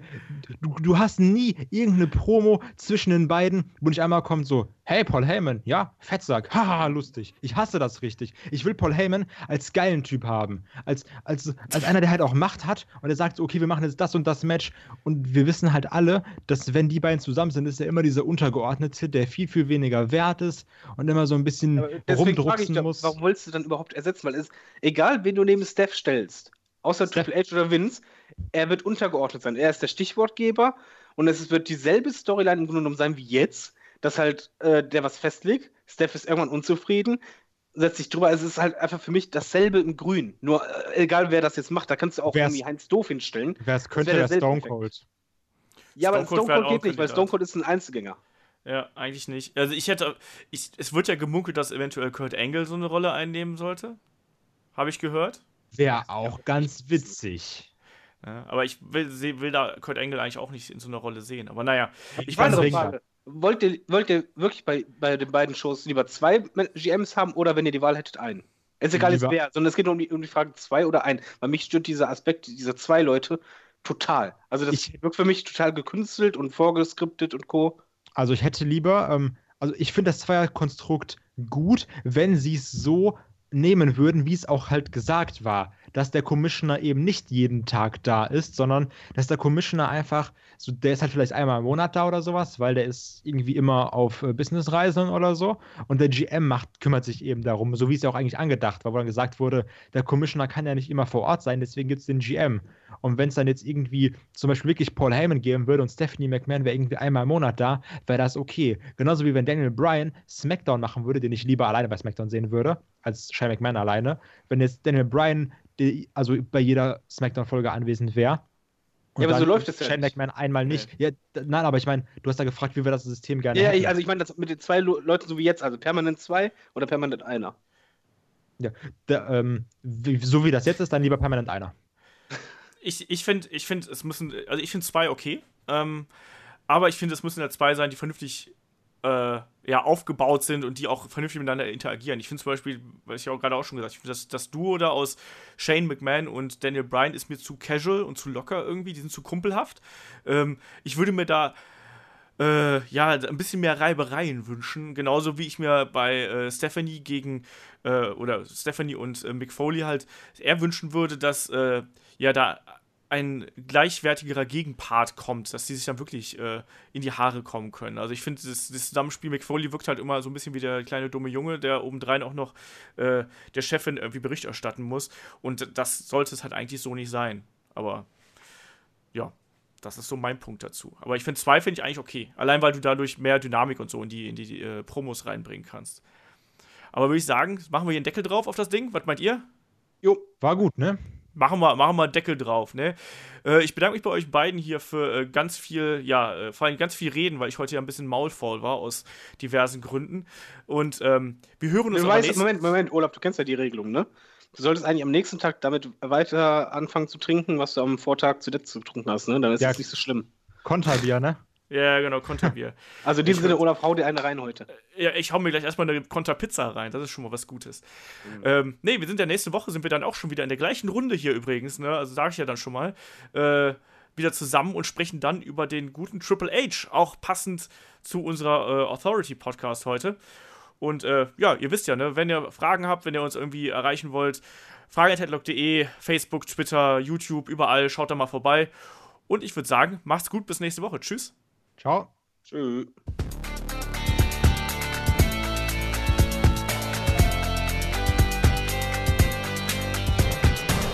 Headlock, der Pro Wrestling Podcast.